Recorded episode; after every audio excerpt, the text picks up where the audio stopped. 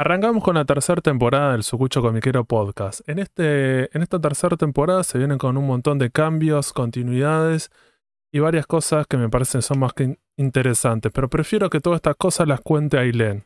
Sí, esta nueva temporada continuaremos con las sesiones fijas del programa, tanto de manga, cómic, cine, televisión y cultura pop en general, que es lo que venimos haciendo, como así también nuevas secciones, nuevos invitados y más charlas y debates sobre historieta y también debates sobre el mundo editorial que a nadie le importa, pero bueno, las tomamos igual, y controversias varias.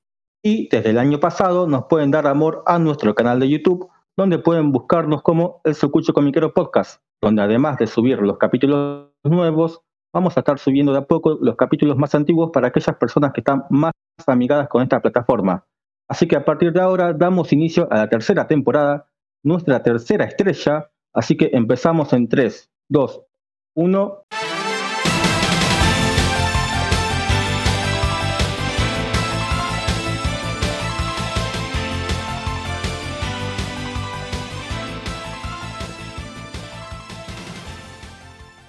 Buena gente, ¿cómo están? Sean todos bienvenidos al Sucucho Comiquero, el podcast semanal de cultura pop, manga, anime, series, cómics y tantas boludeces más soy Martín Ibáñez y estoy acompañado por mi barbudo preferido, el señor Federico López. ¿Cómo estás, Fede? ¿Todo bien, Martín? Bien, bien, excelente. Y lo tenemos acá al rey de las noches, el señor Sergio Manija Fernández. ¿Cómo estás, Manija? Buenas, buenas, ¿cómo andan? ¿Todo bien? ¿Cuánto tiempo? Todo, bien, todo bien, todo tranquilo. ¿Y de qué carajo vamos a hablar hoy, gente? Yo sé que deben, deben estar asustados porque si escuchan mi voz presentando un capítulo, deben imaginarse, uh, se viene otro podcast de Dragon Ball, pero no, o de Gintama. O de Gintama, pero no, el mundo no gira en torno a Dragon Ball. En realidad sí, pero ustedes no están preparados para saberlo. Pero hoy vamos a hablar de un autor específicamente. Ya hemos hecho, sacando el podcast de Junji ¿ya hemos hecho un podcast dedicado a un autor específicamente? Mm, no, creo que no. No recuerdo. Hay varios. Íbamos a hacer uno de Inoue, pero no. Pero no, no te dio la nat. No, se, se, empezaron a sumar otros programas y bueno. Entonces esto me pone muy feliz porque uno de los pioneros, como diría nuestro amigo David, que para él todo es pionero, como diría, como diría él, hablamos de uno de los pioneros de esta nueva sección de podcast. Bueno, nueva sección, lo, agarramos ahí porque había que hablar de algo. Eh, y no sé por qué me hago tanto el misterioso si la gente ve la carátula, el título y ya, ya sabe de qué vamos a hablar. Pero bueno, hoy vamos a hablar de nada más y nada menos que de Hiroya Oku, este autor japonés, y sí, sí, se llama Hiroya y Oku, eso japonés y sus obras, eh, haciendo especial énfasis, obviamente, en las tres que, cuyos mangas fueron publicados acá en Argentina, Gans, Shaigan y Nuyashiki. Así que bueno, vamos a comenzar un poco eh, a hacer un repaso de, la carrera de esta persona, eh, cuáles son las características que componen a sus obras, los hilos que tienen en común. Así que, ¿cómo empezamos a hablar de este autor? Este autor que, para los que no sabían, es de Virgo. ¿Sabían eso? ¿Sabían? Guarda, datos importantes. Acá es que estamos para. más cercano a Dios. Claro, y es un Dios. Claro, claro. Acá no, no, vamos con girar el análisis de obra y desarrollo de personajes. No, no, no, no. Acá vamos a lo que la gente quiere saber. Eh, bueno, este autor dedicado a, escribir historias de mangas específicamente de Seinen, o sea, para un público adolescente adulto, eh, es conocido particularmente por primero por lo superficial que envuelve a todas sus obras, ¿no? sus mangas comúnmente suelen tener violencia explícita, eh, sangre, mucho gore, así también como situaciones sexuales y muchos elementos de, ciencia ficción. Es por eso que quizás uno eh, escucha comentarios en las redes o en los foros, ah, Hiroya Oku, sí, tetas, culos, armas, em, que es verdad que son gran parte de los componentes de sus obras, ciencia ficción, es verdad que son gran parte de los componentes de sus obras, pero en realidad eh, eso es una capa más superficial. Después, si profundizas bien, te das cuenta que todas tienen un hilo en común, que es la crítica hacia la sociedad japonesa, ¿no?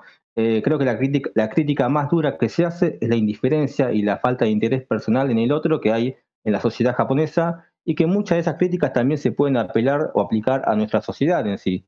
Eh, me parece muy interesante.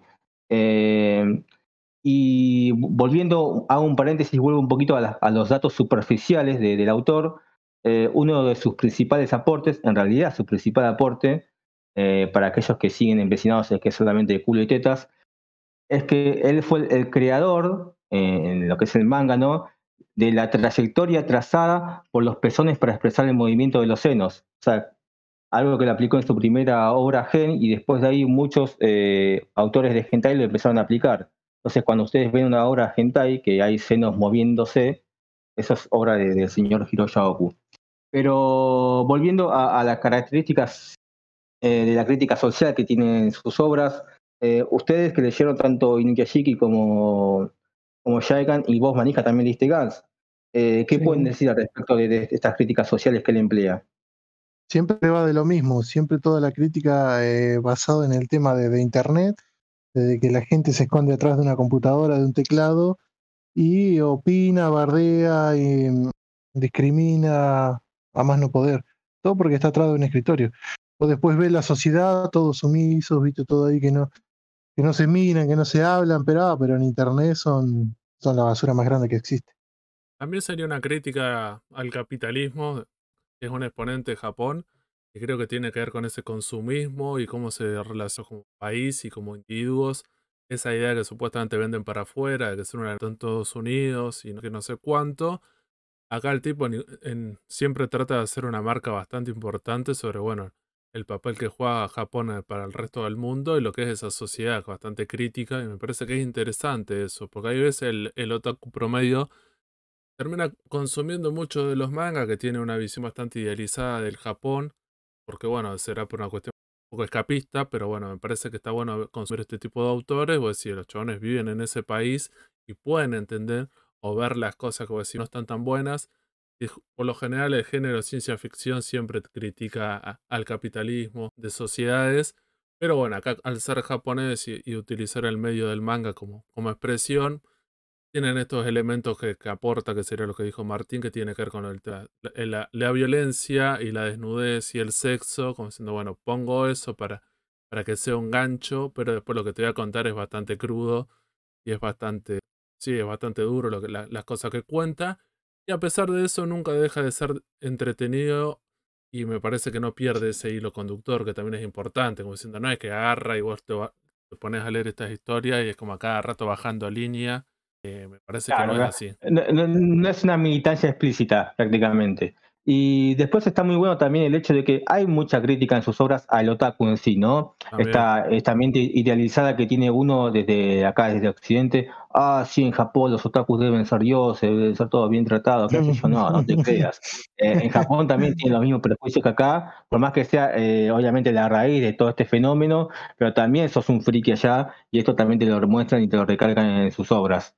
Eh, después, siendo también para el lado eh, visual de sus obras, algo que tiene que fue eh, evolucionando mucho con el correr de, de, sus obras, de sus mangas, y a lo largo del tiempo le ha costado crítica de, la gente, es que Oku abusa mucho del uso de la fotografía para sus mangas. Y prácticamente casi que no dibuja mucho el lápiz, y, lo que bueno, lápiz, ya me queda el tiempo, ¿no? Pero bueno, se entiende con la pantallita, eh, prácticamente es mucho recurso eh, fotográfico, sobre todo en lo que son los fondos. Eh, muchos le critican, yo creo que la verdad me parece un detalle totalmente menor, mientras la historia está buena, se disfrute y el mensaje se entienda, me parece que si el fondo fue a, Tokio o a Osaka a sacar una, una, foto de los edificios para usarlo en el manga, queda bien. Se queda perfecto, queda muy bien. Queda bien, como está, hay una escena de, eh, de Jaigan en el metro resalta que es una foto como de, la gente, viste, cuando está lleno de gente, que es un toquecito movida y está la, mina justo ahí caminando. Ya, bueno. Claro, aparte vos viste que eh, en, Jaigan, me parece que es donde más se nota. Viste que eh, las imágenes que en los metros o en la calle, donde hay mucha gente, si prestas atención, bueno, tampoco tenés que prestar tanta atención, pero digo, sacando, el personaje de la, de la mina o el chico, ¿no? En esos casos, el resto son, se nota que es una foto de una persona real. Solamente el, protagonista está dibujado como un, manga realmente. El resto son, son personas reales. y, se nota, y, queda bien, queda prolijo. La otra cosa que le critican al, dibujo, no sé si le iba a nombrar, que tiene que ver con el escorzo y el programa que utiliza para el tema de las figuras humanas. ¿Eso lo ibas a decir también? y iba a hablar de cómo eh, mucha gente le critica lo lo deformado que quedaron los cuerpos, sobre todo femeninos, en sus últimos mangas. No sé si te referías a eso. Sí, sí, supuestamente hay un video de Lea Caballero que habla sobre eso, que él dice que lo que hace Hiroya Oku utiliza un programa, esta gente también trabaja en digital y que lo que hace eso es que te, ayuda con el escorzo, que sería como el personaje, o sea, el, la cuerpa, el cuerpo de humano, y vos, y vos lo tenés como el muñequito, de esa manera como en 3D, y de esa manera después vos dibujás arriba. Al tener eso, cualquier movimiento que vos quieras hacer para dibujar, como diciendo, bueno, tengo que pensar que este personaje se está agachando, este personaje está subiendo un brazo, lo que sea. Antes los dibujantes, para tratar de ver cómo era eso, no lo es que no lo pueden imaginar, si no tenían esos muñecos que eran como de madera. O después, y hoy en día lo que hacen, utilizan eso como referencia. Supuestamente el problema que tenía Oku es que al utilizar tanto tiempo eso, en un momento lo dejó utilizar o perdió como la práctica de decir, bueno, si tengo que dibujar a este personaje en esta situación, moviendo el cuerpo, eh, está mal acostumbrado y como que perdió esa, esa costumbre, esa práctica. Entonces, si ven los últimos mangas, se nota bastante como algunos personajes quedan como bastante deformados y pierde un poco como diciendo, bueno, más que nada por el tema del realismo, porque en este, sus obras, ya estamos hablando del dibujo, por lo general en, en, estos fondos que son realistas, por lo general los personajes se ven como japoneses y tiene una, una, tendencia bastante realista en su dibujo, entonces ver estos personajes tan deformados, por la más que nada las proporciones de los cuerpos, hay veces que a muchos fanáticos no les gustan y, critican eso porque, bueno, no sé qué le están pidiendo a este autor. Se refleja mucho en el personaje de Papico, ¿no? Con eh, eh, la cintura totalmente disminuida y arriba tenés unos senos muy grandes. Pero bueno, qué sé yo, yo estoy acostumbrado a leer Captain Subasa, eh, a medida que avanzan más estirados están los personajes, las piernas súper largas, los brazos también. Sí. Entonces mucho que, mucho que no me afecta. Y Es si un estilo. muchos autores pecan, muchos autores pecan de esta disproporción, ¿no? Y si vamos al caso, mucha gente se queja, bueno, pero esa cintura no es real, ese cuerpo está estirado. Bueno, ¿cuántos mangas consumen con, con personajes con ojos exageradamente enormes? Eh, qué sé yo, que son más grandes, los ojos son más grandes que el resto de la cara, un poco más. Que te lo diga uno con una remera de One Piece. Ah, Claro.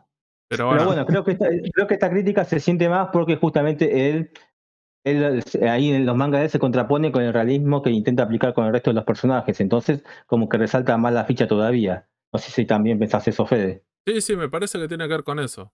Pero bueno, y, bueno, y, que- cierta parte de, los fanáticos consideran que el buen dibujo y el buen dibujante es cuando es algo realista. Más realista es, mejor dibujante sos. Si vos tenés un estilo, como decía, como Ichiro que nombraba Manija, donde decía el tipo no tiene una pretensión realista y tanto los cuerpos deformados, es un estilo, no sé, le, Dragon Ball también, o sea, vos lo ves a Akira Toriyama y tampoco. Tiene algunas cosas que tienen que ver con el realismo, el chabón te demuestra que te dibuja una nave y sabe dibujar, pero después cuando quiere hacer los personajes los dibuja de una manera más caricaturesca, tiene que ver con eso, pero bueno, lamentablemente a veces con los seinen, con este tipo de historias, tienen una tendencia a hacer un dibujo más realista y muchos de los fanáticos a veces confunden como que el dibujo realista es un dibujo que está bueno y que es como el bu- el dibujo como aceptable. Cuando decís Ah. no. Pero y, y es bastante común eso, se ve bastante en redes sociales y eso, que te muestran paneles de manga, no sé, Vagabond, como diciendo, bueno, fíjate, es súper realista este, este, cómo está dibujado y por eso sería bueno. Digo así, el, dibujo, la historieta, no son ilustraciones, sino que son viñetas, hay movimiento, hay narrativa, hay un montón de cosas. Y la historieta va más que más. no es solamente eso, porque si no hay un montón de dibujos realistas que lo pueden ver, no sé, en redes sociales de artistas que vos dibujan y, hacen cuerpos humanos casi como perfectos, pero esa persona dale para hacer una historieta y no te puede hacer dos viñetas una al lado de la otra y que tengan algún tipo de sentido y narrativa. Entonces hay que tener cuidado con eso. Y después también hay que ver eh, la crítica de las personas que hacen estas críticas, qué otras obras consumen. Porque si me decís, no, la verdad que no me gusta ese dibujo, qué sé yo, ¿y qué otra serie te gusta? Blame. Y bueno, ¿qué crees que te haga?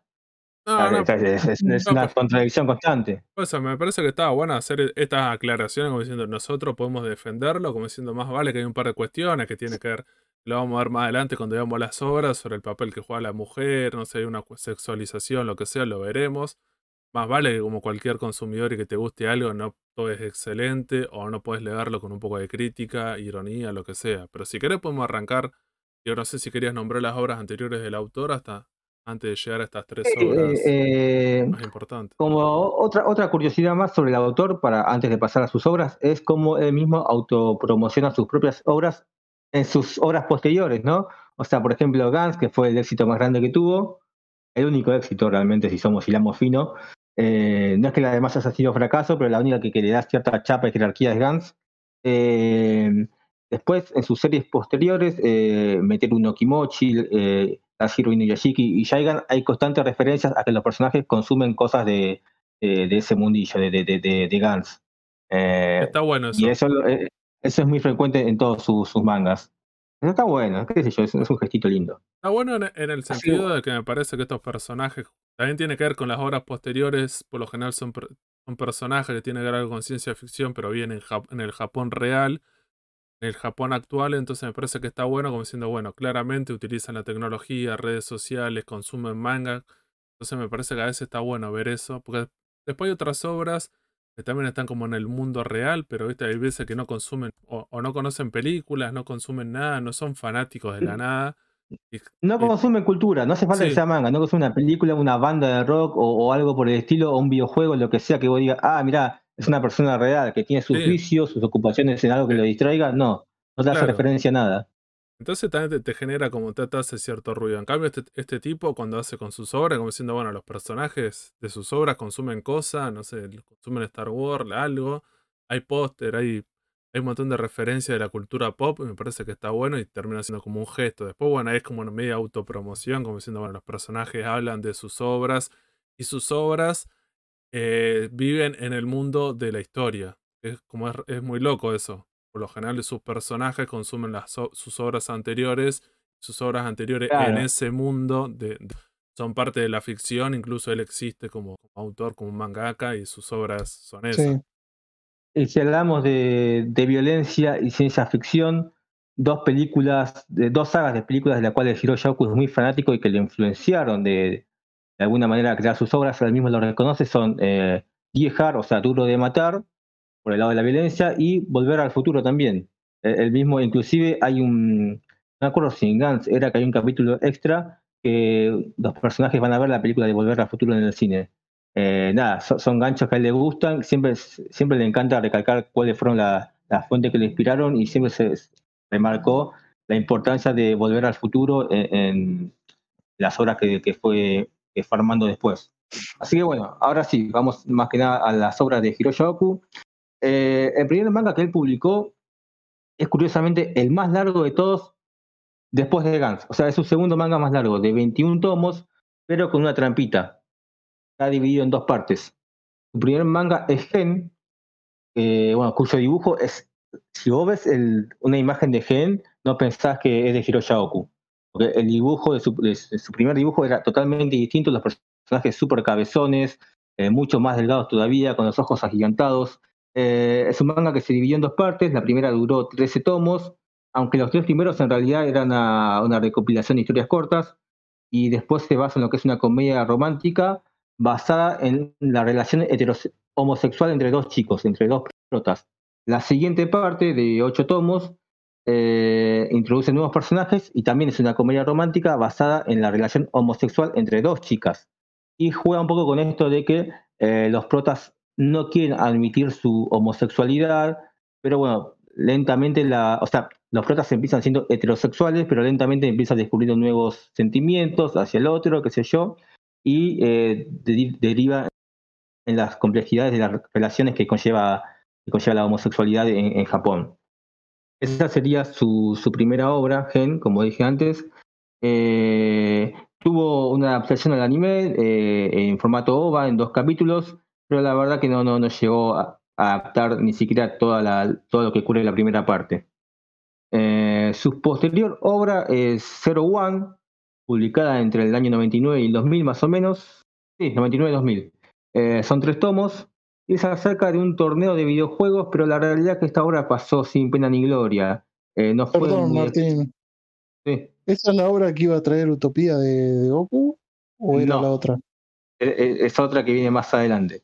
Mm. Pero esta podría ser, porque Eh, habían dicho que era una obra corta y vos decís, estos son solamente tres tomos. tiene solamente dos obras cortas de tres tomos. Claro, claro. Eh, ah, a ver, en realidad nunca se confirmó el nombre de la obra de, que iban a traer, de Hiroya supuestamente que iba a traer Utopía. Se dio a entender que era la otra, pero no por las características que se menciona, tranquilamente pudo ser Zero One también. Tranquilamente. No hay nada que contradiga esa suposición. Mientras que vengan eh, y, salgan en un año, vamos a estar bien, pero si tardan dos años para sacar tres tomos, todo mal. Olvídate, un tomo por año. Eh, bueno, como dije, no fue muy exitosa en Japón y de hecho tuvo un cierre bastante abrupto, así que no, no, por, la repercusión que tuvo, dudo que, dudo que sea Zero One, pero bueno, no hay nada que, que cambie. ¿Y a recomendada esta historia? Digo, estas dos primeras que estás nombrando, digo. Gen está buena, Gen está buena. Eh, de hecho, bueno, Gen fue donde se aplica esto que te dije hoy de los movimientos de los senos, ¿no? Que posteriormente eh, los artistas hentai también empezarían a implementar. El tema de Gen es, como te digo, es su longitud. Eh, son 21 tomos y veo muy difícil que llegue a publicarse acá en el país. Yo sí la tendrías que leer de manera online. Claro, y más eh, con el tema con el tema de Ibrea que dijo que, que, no iba a sacar nada anterior a Gantz, así que estamos al horno. ya tienen Miyashiki, Jaigan y Gantz. Lo próximo que salga Doku lo pueden llegar a traer, pero lo anterior no. Entonces dependemos de Utopía o alguna otra editorial. O, de Temuri. Vamos, Leo. ¿Qué? Vamos, Leo. Si estás escuchando esto, Leo. Por lo general, igual las obras de Oku eh, se leen rapidísimo. Yo creo que aunque te diga 21 tomos, no, no es un problema la, longitud de, la serie, porque se leen rapidísimo. El problema es si eh, sos un purista que te gusta leer en físico y sos ajeno a leer en scan. Eh, pero, bueno, pero vos decís eso, la primera sería casi como una comedia romántica y este y esto que sería ya esta segunda ya me pareció que ciencia ficción y todas esas cosas. Claro, claro, claro, claro, vuela para otro lado. Eh, su siguiente obra me la voy a saltear porque es Gantz, así que me la salteo porque después vamos a hablar más, más fino. Sí, no vale la pena, no vale la pena hablar de Gantz. Claro, no, eh, no la conoce nadie. Claro, claro. Eh, y su siguiente obra después de Gantz es Meter un Okimochi, una serie de tres tomos que supuestamente toda la lotería apunta a que Utopía fue por ella. Vamos a ver si realmente la consigue. Eh, a ver, esto nadie de Utopía salió a decirlo, eh. esto lo dijo el mismo Juan Quiroga en una entrevista que le hizo a Lili Rocha a raíz de una pregunta que puse yo en el chat. Bueno, ahí fue donde Juan dijo que sacando Gans, el resto de las obras de Hiroya Oku no vendieron muy bien en el país y dijo, pero puede ser que Utopía la, tenga porque está peleando por, por alguna obra y dijo, creo que era meter un Okimochi o algo así. O sea, iba a entender eso. Así que bueno, eh, ¿de qué trata meter un Okimochi? Es eh, la vida de un chico eh, que hace 15 años vive encerrado en su habitación solamente consumiendo música, videojuegos y la Shonen Jump. Es, un reverendo friki y ya es un tipo entrado en la adultez. la razón por la que se encerró en su habitación fue tras la, la muerte de su madre. Algo sucedió que rompió su vínculo con su padre y en su papá eh, se encargó durante todos esos 15 años, además de mantenerlo, porque el tipo no salía de su habitación y el papá le, lo mantenía, en vez de, romper la puerta y sacarlo a laburar, el tipo lo mantenía, le daba de comer, el tipo lo seguía maltratando, no, vos sos un, viejo sorete, qué sé yo, bueno. Eh, la cuestión es que durante el último tiempo el papá de él eh, mantuvo una relación con una, una señorita mucho menor eh, casi la misma edad que, que su hijo, y eh, contrae matrimonio. Contrae matrimonio con ella. La cuestión es que eh, el tipo es un tipo entrado en edad adulta, es un viejito, una chica muy joven. Eh, contrae matrimonio y al poco tiempo él fallece. Él fallece sin poder, em, sin poder reparar su relación con su hijo. Entonces ahora su difunta esposa, quien pasaría a ser la madrastra del prota, eh, se encargaría de, cuidarlo y de darle protección. La cuestión es que eh, el prota, que ahora se anima a salir de la habitación, empieza a. y que no ve una mujer hace como 15 años, porque tengan en cuenta que ni siquiera salía a comprar, e, e, empieza a enamorarse lentamente de quien sería su madrastra. Y bueno, más o menos la historia va por la relación entre ambos y eh, cómo se va vinculando de vuelta con el mundo exterior de este personaje. Eh, es una comedia divertida, qué sé yo, está buena, tiene estas cosas de Hiroshi Oku que también recalca los peores aspectos de las personas y por ende vos cuando conoces al prota, este chico que está encerrado en su habitación hace 15 años y que es súper egoísta, que no ayuda al viejo con nada, que no trabaja, no sabe ni a comprar, ni se cocina ni nada, y te da un poquito de ganas de encajarle una buena trompada. Pero más allá de eso, la, relación que hay entre los dos personajes principales eh, es bastante entretenida. Son tres tomos solamente. Yo creo que si Utopía se anima a traerla, me parece que yo, yo la compro, sin, sin lugar a dudas. Eh, yo compro cualquier cosa de que traigan. Olvídate. De las que no hay, cualquier cosa. Olvídate. Y ahora sí, eh, damos un paso para atrás y ahora hablamos de la obra anterior que fue Gantz. Eh, bueno, en mi caso la serie por la que yo conocí a Hiroyoku, vamos a hablar un poco de lo que fue el manga, esta serie de 37 volúmenes no sé para qué fecha se va a subir este episodio, pero quizás cuando ya esté circulando por las por internet, ya Ibrea haya lanzado a la nueva edición, eh, que va a ser 18 tomos, un formato casi doble, casi dos en uno, como Subasa o Slam eh, ¿De qué trata Gans? ¿Qué compone esta serie, más o menos? Eh, la historia es la siguiente, sin mucho spoiler, porque acá Fe no, no, no la vio y tampoco la leyó. ¿De qué trata Gans? Eh, trata la, historia de Kei Kurono, que es el protagonista, que en un viaje de la estación de subte se encuentra con un viejo compañero de, la escuela, Kato es su nombre, y ambos tienen un repentino accidente en el que fallecen. Son arrollados por el subte, se les cortan la cabeza, todos mueren ahí, apenas empieza la historia. Siguiente escena, aparecen los dos en una habitación de un departamento junto con otras personas que también acaban de morirse y dicen, che, ¿qué pasa acá? Estamos vivos, estamos muertos, porque el último recuerdo que tienen todos es haber muerto. La cuestión es que están en una habitación de la cual no pueden salir, no pueden, no pueden salir de la puerta, no pueden, no pueden salir por la ventana, no pueden salir, son prisioneros de ahí.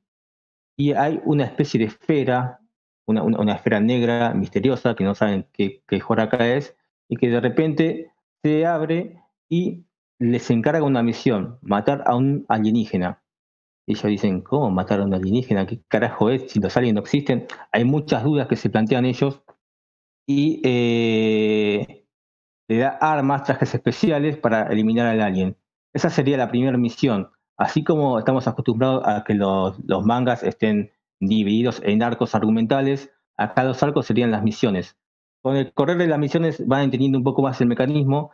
Ellos murieron realmente y sus cuerpos fueron como faxiados, como copiados por Gans, que sería esta esfera negra, eh, y son trasladados a esta habitación cada vez que Gans lo requiere para eliminar a una raza alienígena distinta que aparece siempre eh, eh, en Japón. En realidad hay esferas de Gans en todo el mundo, todo el mundo está invadido por, alienígenas, pero particularmente este sería el equipo de Tokio y eh, son enviados a resolver problemas que, que suceden en Tokio prácticamente.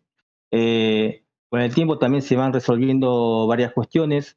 Ellos se preguntan, che, ¿y para qué carajo matamos estos aliens? O sea, ¿qué beneficio nos da a nosotros? Bueno, cada matanza de alien te da un puntaje. El objetivo es llegar a, 10 a 100 puntos. Una vez que vos llegas a los 100 puntos, se te abre un menú en la esfera que te da tres opciones. La primera es tener un arma súper poderosa para mejorar tu rendimiento en, lo que sería el enfrentamiento, el enfrentamiento contra los aliens. La segunda te da la posibilidad de volver al mundo real, librarte de Gans con la memoria totalmente borrada y que la esfera nunca más te vuelva a, a llamar para estos enfrentamientos. Y la tercera opción es, y esto es un gancho muy importante, revivir a cualquier persona que esté dentro de la, de la memoria de la esfera. Porque obviamente ellos murieron, después fueron de alguna manera revividos momentáneamente por Gans, y en estas misiones que se enfrentan a los aliens pueden morir para siempre. Pueden quedarla y listo. Pero ellos, cuando llegan a los 100 puntos, tienen la posibilidad también de, revivir a uno de sus compañeros fallecidos. Esta es más o menos la, trama de Gans. Después hay distintas cuestiones que ocurren, distintas subtramas que envuelven a los personajes. Eh, el personaje de Kei Kurono es toda la crítica que se hace a la sociedad japonesa, eh, está metida en él, es un personaje débil, incompetente, pero a la, vez eh, egoísta, eh, que no piensa en el prójimo, que tiene es un personaje adolescente que va a la escuela, por ende tiene las hormonas a full y no para de pensar en tetas, en senos, eh, y solamente piensa en satisfacer sus deseos más que en ayudar a los otros. no es el, estereotipo del héroe, del protagonista, de hecho su amigo Kato es el estereotipo exacto de un prota. Él sí es un héroe, él sí está formado como un, como un Seiya o como un personaje más icónico de, de, aventuras. Porque tiene sentido de justicia, de ayudar al débil, de, llegamos todos juntos al final, qué sé yo. Mientras que Kei es, es el egoísmo eh, hecho persona y, no, no empieza siendo un personaje incapaz de liderar a un equipo. Conforme va avanzando la historia, y las experiencias que va viviendo Kei Kurono con, sus compañeros y, con las misiones, lentamente va empatizando más hasta el punto de que se convierte en el líder del equipo de Tokio de Gans. Eh, pero bueno, esta sería más que nada la, historia de, Gans. Vos, Manija, ¿qué puedes aportar a este relato? De Gans, tantas cosas. No sé por dónde empezar. Bueno, sí, sí, sí, sigo yo entonces, hasta que se te ocurra algo, hasta que se te ocurra algo. No, yo le iba a preguntar, eh, yo le iba a preguntar a ambos, digo, si bueno, esta obra termina siendo la más popular del autor, digo, ¿por cuáles serían los elementos que ustedes ven acá como diciendo, bueno, elemento que ya venía en las obras anteriores, pero vos decís, bueno, termina potenciándolo de alguna manera, ¿por qué se termina transformando en una obra tan importante y como más que nada popular? Yo creo, Fede, eh, dos cuestiones, ¿no? Eh, primero sí, repite los mismos elementos que las obras anteriores y las posteriores. Una de las diferencias es que tiene 37 tomos. Esto que implica mucho más capítulos y números para poder desarrollar estos elementos. Eh, si vos haces un manga de fútbol de dos tomos y uno de 10 tomos, pero los dos hablan de fútbol, ¿en cuál lo vas a poder desarrollar mejor? En el de 10 tomos, en el más largo. Yo creo que una de las cuestiones pasa por la longitud de la serie y otra también, eh, mucho de lo que ves en las redes, yo me incluyo que alaban a Hiroya Oku y, alaban a Gans. Yo tengo mi ejemplo, Fede, yo tengo 23 años. Yo a Gans lo agarré, lo conocí cuando lo emitió Animax, el anime, a los 15 años. Edad de adolescente. Edad donde vos lo que, lo que pensás es en gore, en sangre y en tetas. Es eso. a esa edad te llega Gans, a esa edad te llega Gans y te vuela la cabeza. Quizás una persona que hoy ya adulta consumió otro tipo de, de seinen, no sé, consumió Berserk, entre tantos otros, Akira, eh, y le das Gans. Sí, está bueno, pero estas cosas, muchas de estas yo ya las vi. Bueno, pero desde una, una visión adolescentizada y empezás con Gans como, no tu primero, pero sí uno de los primeros seinen que consumiste y quizás lo vas a ver de una manera súper grosa. ¡Fua! Mira todo lo que tienen, los personajes putean, se garchan entre ellos, hay sangre, mueren, pero mueren. Las muertes son como las muertes de Game of Thrones, o sea, inesperadas y son crueles muchas de ellas. Por ahí te sí, sí, ¿por qué se murió este? No se tenía que morir este. Por ahí te encariñas con un personaje y de repente tiene una muerte que le cortan la cabeza y es cero digna, cero digna y que quizás no fue con su desarrollo. Y esa es una de las gracias que tiene, lo impredecible que es. Eh, y que vos eh, si estás acostumbrado a consumir shonen de pelea y tenés 14, 15 años, te encajan un seinen así, quizás por ese lado te, te, engancha bastante. Que siempre quedan todos eh. vivos y siempre son los ganadores. Claro, claro. Eh, entonces yo creo que son estas dos cuestiones. Y, principalmente la que te dije primero, al tener más volúmenes se puede permitir desarrollar todo con, con más tiempo y que vaya teniendo más, más sentido el desarrollo, y no se vea tan forzado y tan apurado.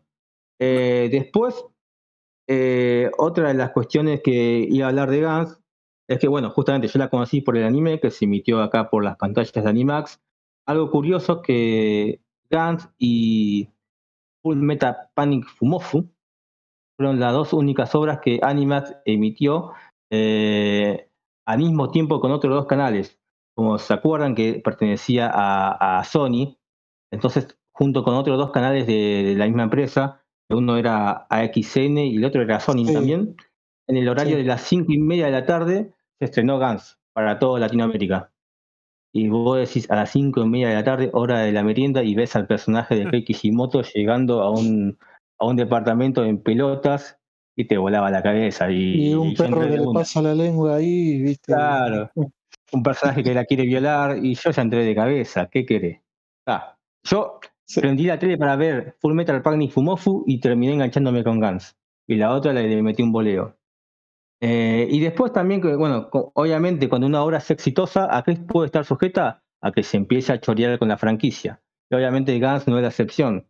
Eh, tenés un spin-off conocido como Guns G, el cual es un equipo de, de Tokio, si no me equivoco también, eh, protagonizado más que nada por personajes femeninos.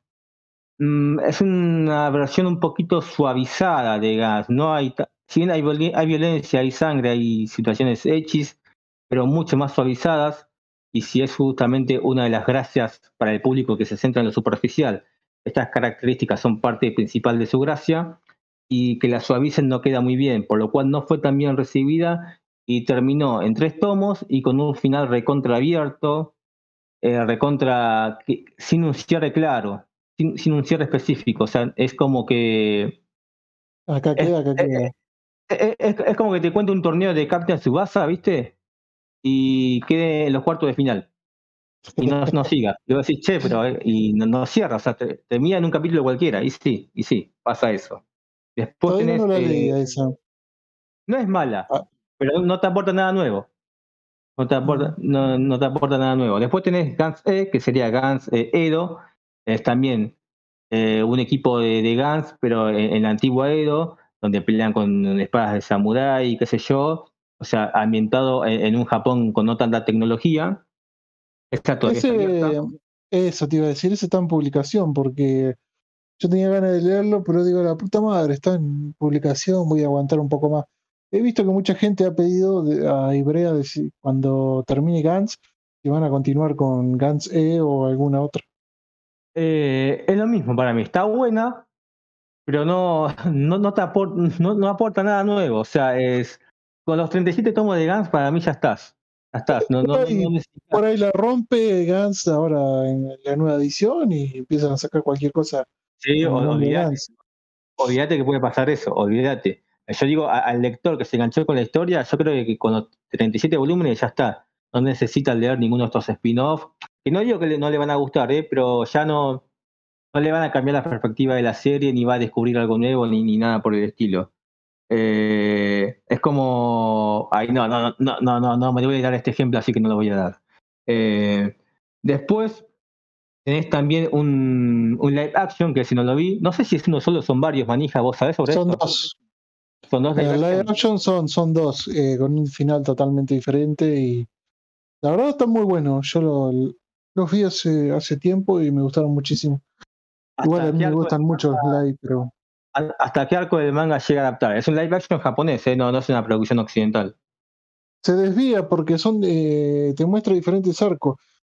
Y el, el, arco que no te muestra es el que sale, el, de Osaka, el que sale en, en Gan Zero. Ah, el mejor arco, justamente. Claro, y, digo que tiene un final diferente. Ah, que, sí, sí, sí, sí, No, no, no, no, seguí, seguí, seguí. Que como que se saltean arcos, va por otro lado y tiene un final diferente. Bueno, y después tiene un spin-off que este sí, este sí te lo recomendaría que lo leas. Y yo digo que los otros no aportaban nada nuevo, y este aporta menos cosas nuevas, pero acá me contradigo y digo, este sí le da una oportunidad. Es Gans Osaka, eh, son, no sé cuántos tomos recopilatorios son, creo que son dos o tres. El mejor arco de Gans es a partir del número 21 al 25, que es el arco de Osaka, que es donde los personajes son enviados a Osaka a colaborar con el equipo de Gans de Osaka, a vencer a unos extraterrestres. Y bueno, que están en Osaka. Claro, que están en Osaka, justamente, y dónde van a estar si no, ¿no? Y bueno, acá tienes un spin-off que te cuenta ese arco, pero desde la visión, desde la perspectiva de los miembros de Osaka está muy bueno porque en lo que es el primer episodio te muestran eh, cómo, cómo, los integrantes del equipo de Osaka son enviados a esa misión y te muestran qué estaba haciendo cada uno antes. cuál era la vida que cada uno de ellos llevaba. Está muy bueno saber en qué andaba cada uno de ellos.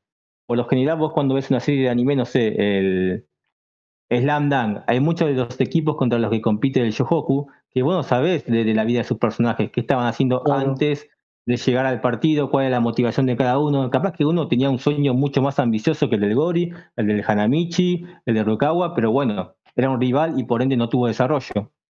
acá te, te, cuentan un poco a qué se dedicaba cada uno de ellos y está bueno, está lindo, está lindo. Y también te, te cuenta eh, los sobrevivientes de esa misión qué, qué, rumbo van a tomar después, qué decisión toman respecto a si siguen en el juego o no y qué, motivaciones le quedaron.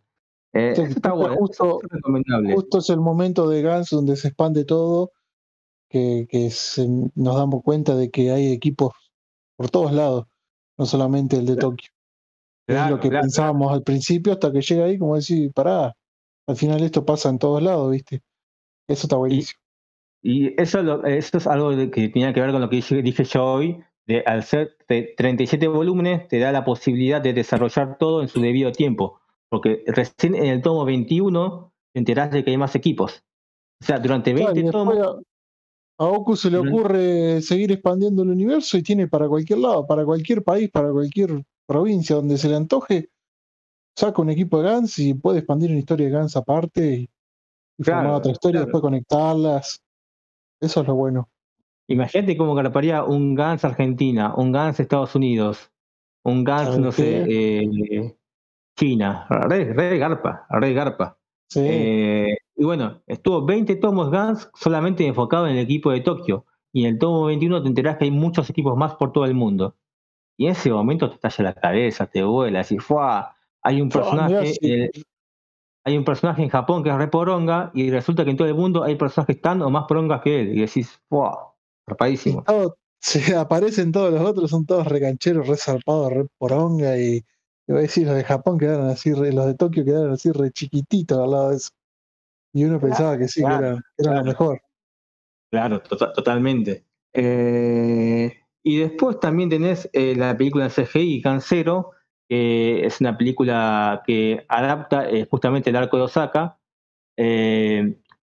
Dentro de toda la producción no me pareció tan mala. No, es imposible que sea mala si adapta mejor arco, pero bueno, implementó algunos cambios, eliminó algunos personajes porque justamente eh, no puede adaptar cinco tomos en una sola película.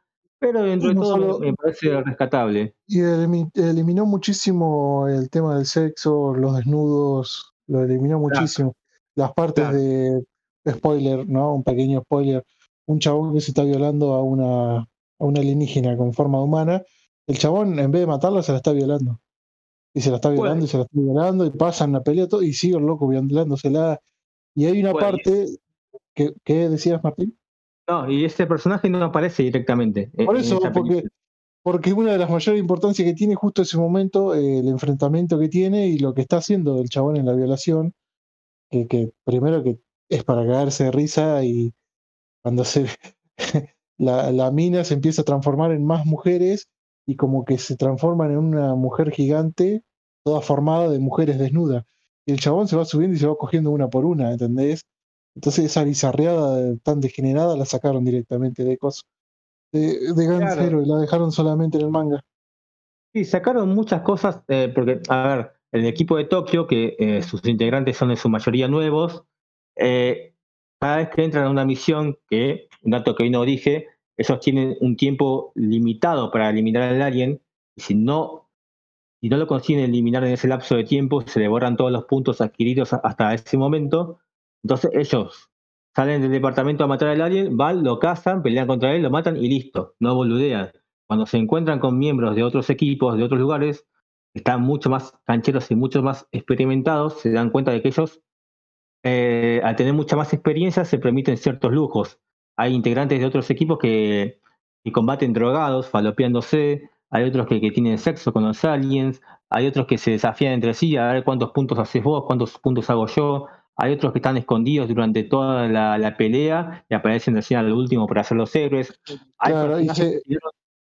y se, muestra el armamento, eh, lo que se puede conseguir con los puntos, todas esas cosas que se, se expande mucho más porque al principio eran armas que te daban, pero después se empieza a demostrar que por los puntos que vos ibas juntando, podés ir comprando armamento mucho mejor y matar mucho más, juntar mucho más, eh, en vez de liberarte, seguir comprando armas. En vez de pagar tu salida, vos pagás armas y seguís matando y, te seguís drogando y te seguís escabeando y te seguís violando, porque es todo sin ley. Claro, claro hay personajes que llegan a los 100 puntos tantas veces que tienen armas mucho más zarpadas que las del equipo de Tokio, básicamente. Pero bueno, eh, después, eh, como dije hoy, Gans tuvo un anime de 26 episodios del estudio Gonzo. Eh, para mi gusto, este anime está muy infravalorado, más que nada porque, a ver, son 26 episodios, imposible adaptar todo el manga de Gans en estos 26 capítulos, por lo cual solamente adaptó los primeros, las primeras tres misiones, que para mi gusto fueron bien adaptadas, con algún que otro cambio, pero están bien adaptadas. Y después viene una misión inventada para cerrar la historia esa sí, esa última misión es media falopa y no, no le da un cierre digno. De hecho, es un cierre que no cierra tanto porque te genera más confusión, más dudas que certezas. Pero dentro de todo me parece que, obviamente, si comparás el anime con un manga de 37 volúmenes y que quedó afuera el mejor arco de todo el manga, obviamente te va a parecer poco. Pero dentro de lo que adaptó el manga, me parece que está bien el anime. No me parece una basura, una bosta como cómo se sobreexagera eh, en, los foros y en las redes. No sé si vos también, Manija, lo viste y si pensás lo mismo. Eh, lo vi. Bueno, hace poco le mandé los DVD a Sarino, nuestro compañero, para que él disfrute también. Sí. No, yo lo, no, no, lo pude ver en los canales que lo pasaban, porque no los tenía esos canales, así que hasta que no tuve internet de decir ahora puedo mirar Gans, no tuve la, la chance. Y a mí me gustó bastante, la verdad me, me recopó, me recopó. Y después tuve la suerte de poder comprar el manga. Y ahí, bueno, me terminé enamorando de, de Gantz. Yo tengo una anécdota que, eh, si no me equivoco, fue el primer manga, uno de los primeros. No, debe ser el primero que empecé a leer por scan. Y lo leía a la par que se con Japón. Eh, y me acuerdo que me puse al día, eh, tenía como 15 tomos para ponerme al día con, con la serie. Y me puse al día en una sola noche. 15 tomos en una noche, porque esto es lo bueno de Gans y de Hiro ¿no? Que 15 tomos en realidad lo lees en 3 horas o menos. O sea.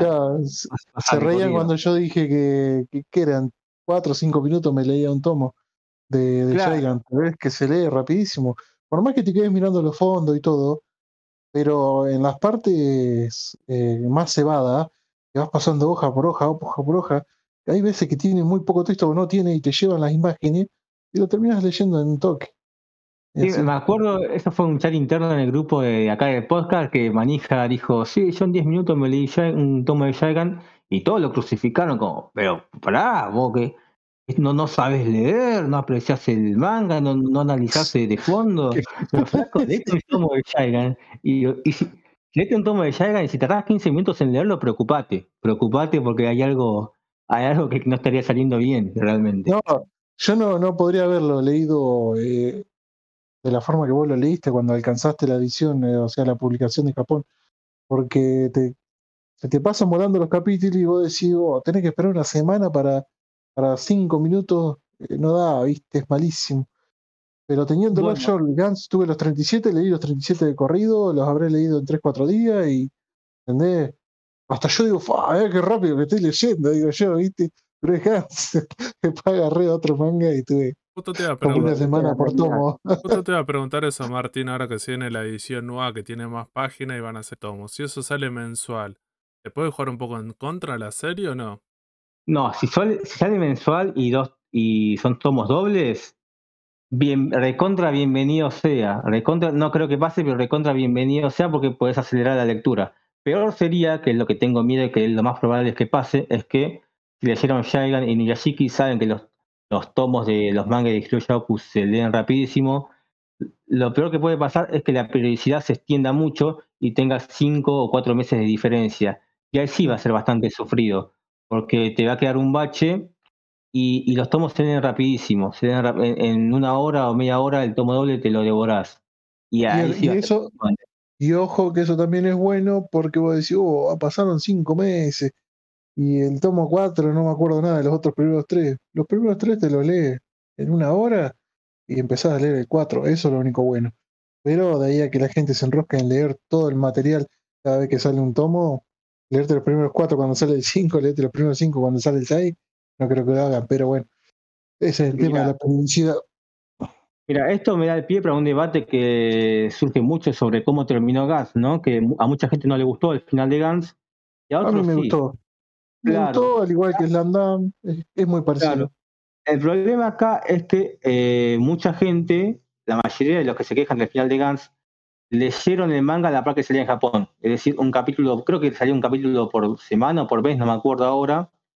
Y vos sabés que en un, capítulo, ya ni siquiera un tomo, en un capítulo de un manga de Hiroshi Oku, muchas cosas no pasan. Muchas cosas no pasan en un solo capítulo. Entonces a mucha gente se le hizo muy tedioso, porque además justamente el último arco vino después del arco de Osaka, el mejor arco, que no había manera de superar eso, y todo lo que venía después iba a ser menos. A mucha gente se le hizo muy larga la, espera que termine la serie, se le hizo muy, muy lento el avance, pero vos una vez que tenés los tomos recopilados y lees los, capítulos uno tras el otro, te hace muy ligera la lectura y, y, disfrutás bastante el último arco.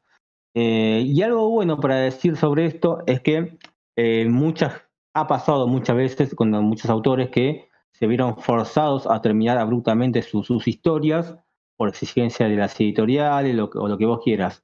Acá Hiroshi Oku siempre recalcó que en todas sus obras él siempre tuvo libertad absoluta para hacer lo que quiso y terminarlas como él quiso. Y él siempre recalcó que Gans la terminó como él quiso.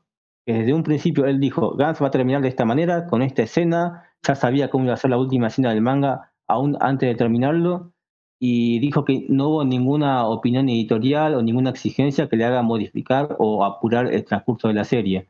Entonces, te puede gustar o no gustar, pero es el cierre que le quiso dar el autor. Está.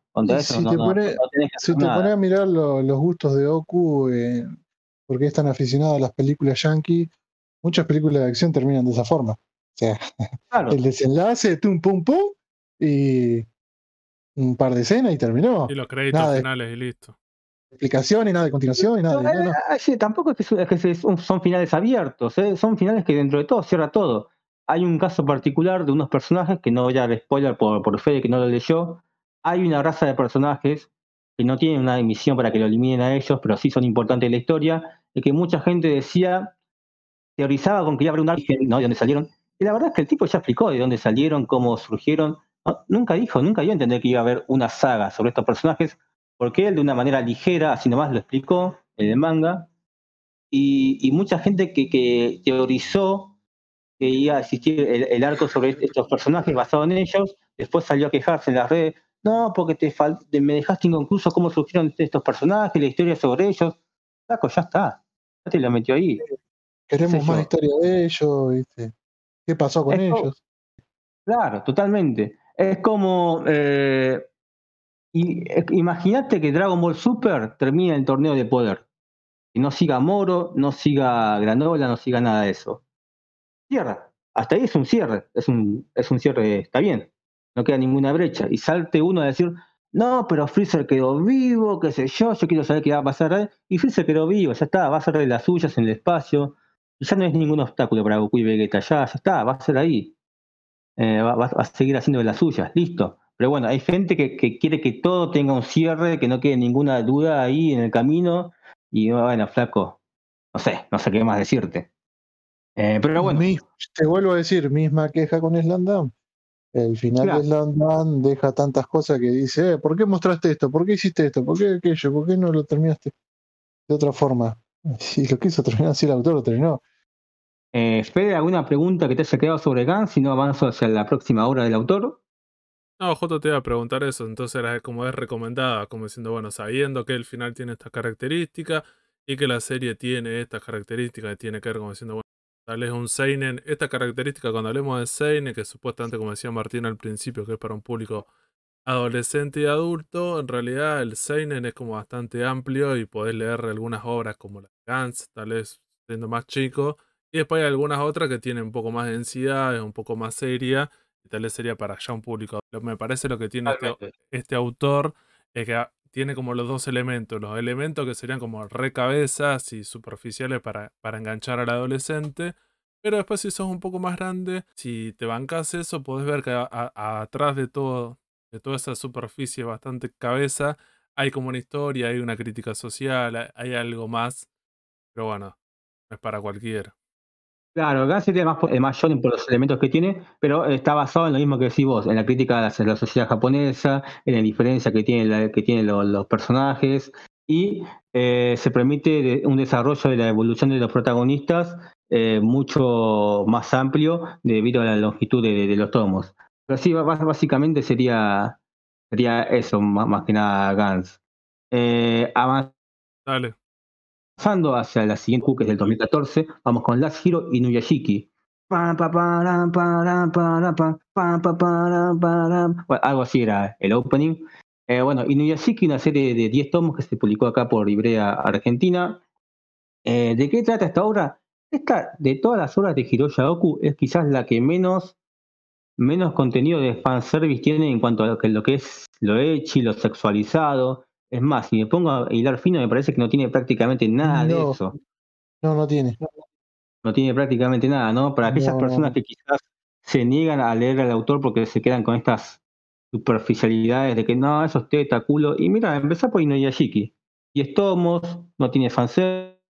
Puedo decir que es como una respuesta que le hace a, a- a esos, Eh, a esos críticos el autor. Puedo hacer, puedo hacer tranquilamente. Como, mira, puedo hacer otra cosa.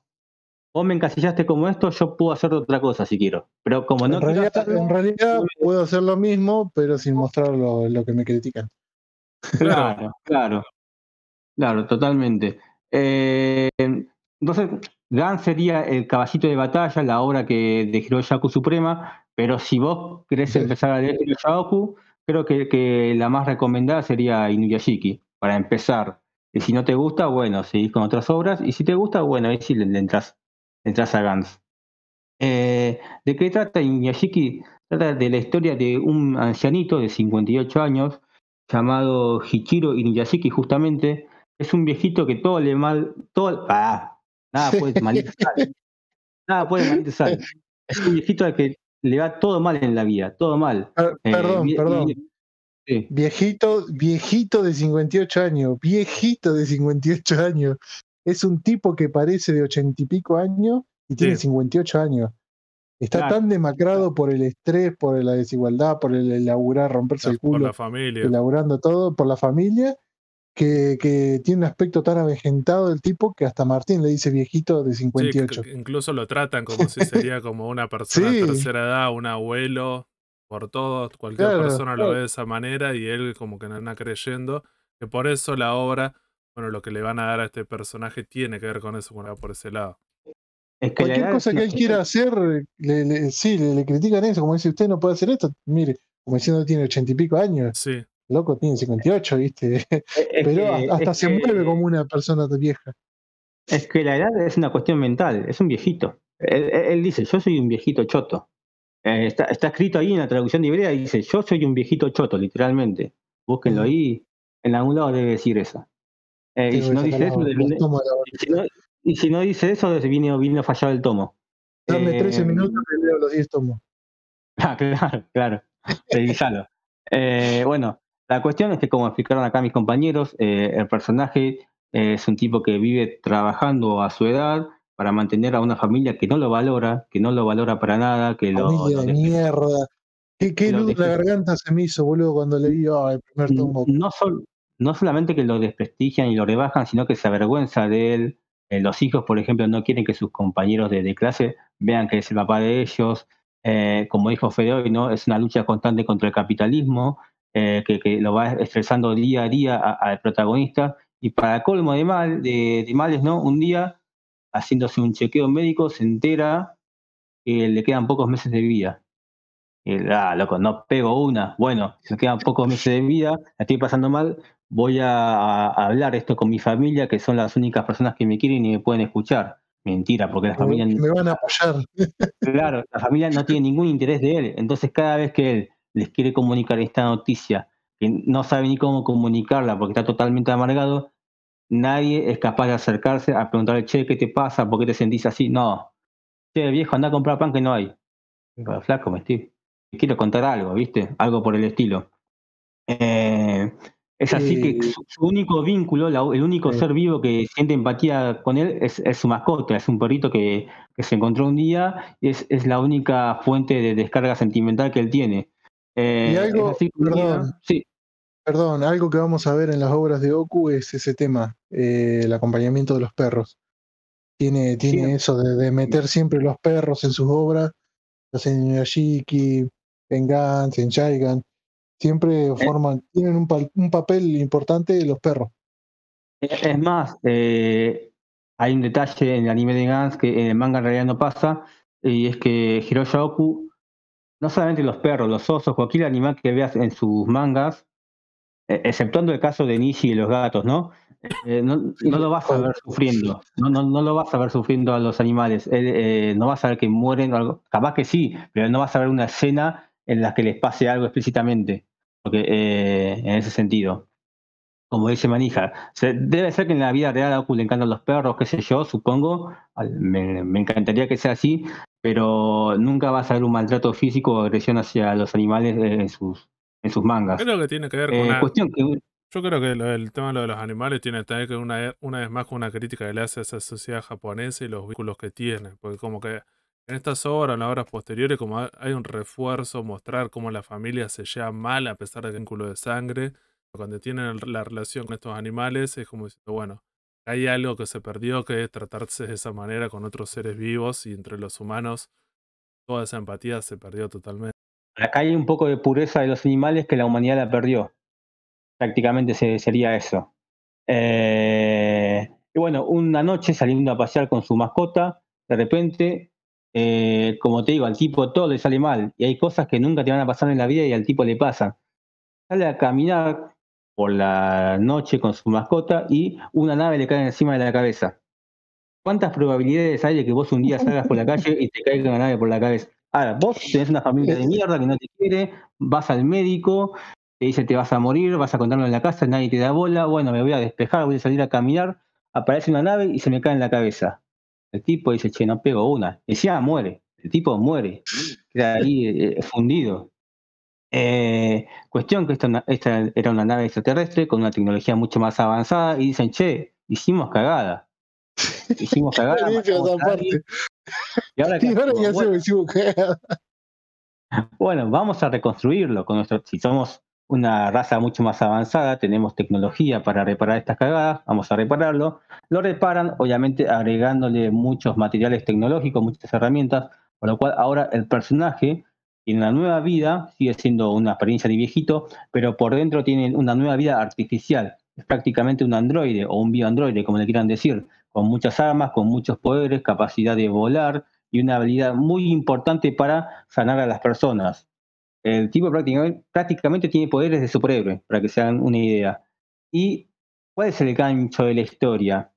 Ese día que, eh, que Miyashiki salió a caminar, esa noche, él no estaba solo en el lugar donde cayó la nave.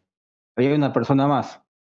Había un joven adolescente llamado Hiro Shishigami, que también murió porque la nave se le cayó encima. Y también fue reconstruido. Por lo cual también tiene poderes con él, como el, como el protagonista. Ahora vamos a la vida previa que lleva este personaje, porque ya planteamos la vida del protagonista, ahora vamos a la vida previa que lleva el otro prota que es Hiro. Es un adolescente eh, que va a la secundaria y que perdió todo tipo de fe y credibilidad en la, en la humanidad, por lo cual eh, prácticamente que no se relaciona con casi ningún ser humano, sacando un compañero y amigo de toda la vida. El tipo prácticamente que ya no le importa nada, está podrido de la gente, si tuviese la posibilidad los mataría a todos. Y un día justamente le cae una nave y tiene poderes. Y acá hay una especie de controversia en la visión que tiene cada uno de cómo usar los poderes que les fueron concedidos y qué visión tiene cada uno de la justicia y cómo aplicarla, ¿no? Por un lado tenemos a, a Inuyashiki, que eh, él usa estos poderes para el bien, para sanar a la gente, para resolver problemas, para ayudar, mientras que Hiro, en su visión del bien, él lo usa para destruir, para destruir a todos aquellos que hacen daño y creciendo que con destrucción va a solucionar todo. Y obviamente. Algo muy, algo muy bueno de eso que decís eh, se resalta cuando después, cuando lees la historia, te pones a mirar los tomos y vos decís en la biblioteca. No me he dado cuenta, pero los tomos de Inuyashiki son uno blanco, uno negro, uno blanco, uno negro, uno blanco, uno negro, todo así, entre los 10 tomos. Claro. No te das cuenta que el blanco es por el bien, el negro es por el mal, es lo que reflejan los dos personajes, y está todo hecho bien hasta en ese sentido. Eso, eso es lo, lo, genial que tiene también. Y eh, cómo resaltan todo el tiempo de, de, cómo, cómo ve el mundo él y cómo le, le chupa un huevo la vida de los demás y cómo se preocupa por la vida de los demás Inuyashiki. Eh, lo resaltan muchísimo. Y, por la japonesa uno entendería que cualquier persona en sus mangas que tuviesen esos poderes tomarían el mismo camino o un camino similar que tomó Hiro. Muy pocos o casi ninguno tomaría el camino que el rumbo que elige Inuyashiki de usar sus poderes para solucionar los problemas del mundo. pero eso también tiene que ver mucho con el tema de la edad, eh, la visión de un pendejo con la visión de una persona grande, ¿entendés? Obviamente, desde, la, ya. La experiencia y la visión y de todo lo que viene aguantando el tipo, y aún así hacer el bien, y el pibe que ya no soporta nada más y le chupa un huevo y ahora puedo hacer mierda todo y a poquito los voy matando si quiero. Y... Claro, totalmente. si, vamos al caso, si, vamos al caso, y analizás bien la vida de cada uno, creo que eh, Inuyashiki tendrá muchos más motivos que Hiro para querer destruir a toda la humanidad. primero reventar a la familia y después a la humanidad, sí. Olvídate, pero su experiencia de vida le dio cierta templanza, cierta paciencia que dice, no, yo no voy a repetir los errores que, de los cuales yo me quejo todos los días y los voy viendo, sino que voy, a tratar de remediarlos. Entonces, durante el transcurso de estos 10 tomos, vemos cómo colisionan estas dos ideologías de cada uno de los protas y cómo la larga se tendrá que resolver en un choque entre ambos. Y esto sería más o menos eh, eh, el desarrollo de Inuyashiki. Vos, Fere, a esta la lista, ¿qué, ¿qué, puedes decir al respecto? No, no, me comparto lo que dicen ustedes, me parece que es interesante cómo hace todo ese análisis. Y me parece que un poco más de desarrollo del personaje del viejo al principio, de mostrártelo antes de los poderes, como para decir, tratar de generar algún tipo de empatía con este personaje, diciendo, bueno, súper maltratado, tiene todo todo para atrás y bueno, y que a pesar de eso, cuando él tenga ese poder, va a tener esa responsabilidad. Parece que está bueno lo que plantea Manija, que tiene que ver con la edad.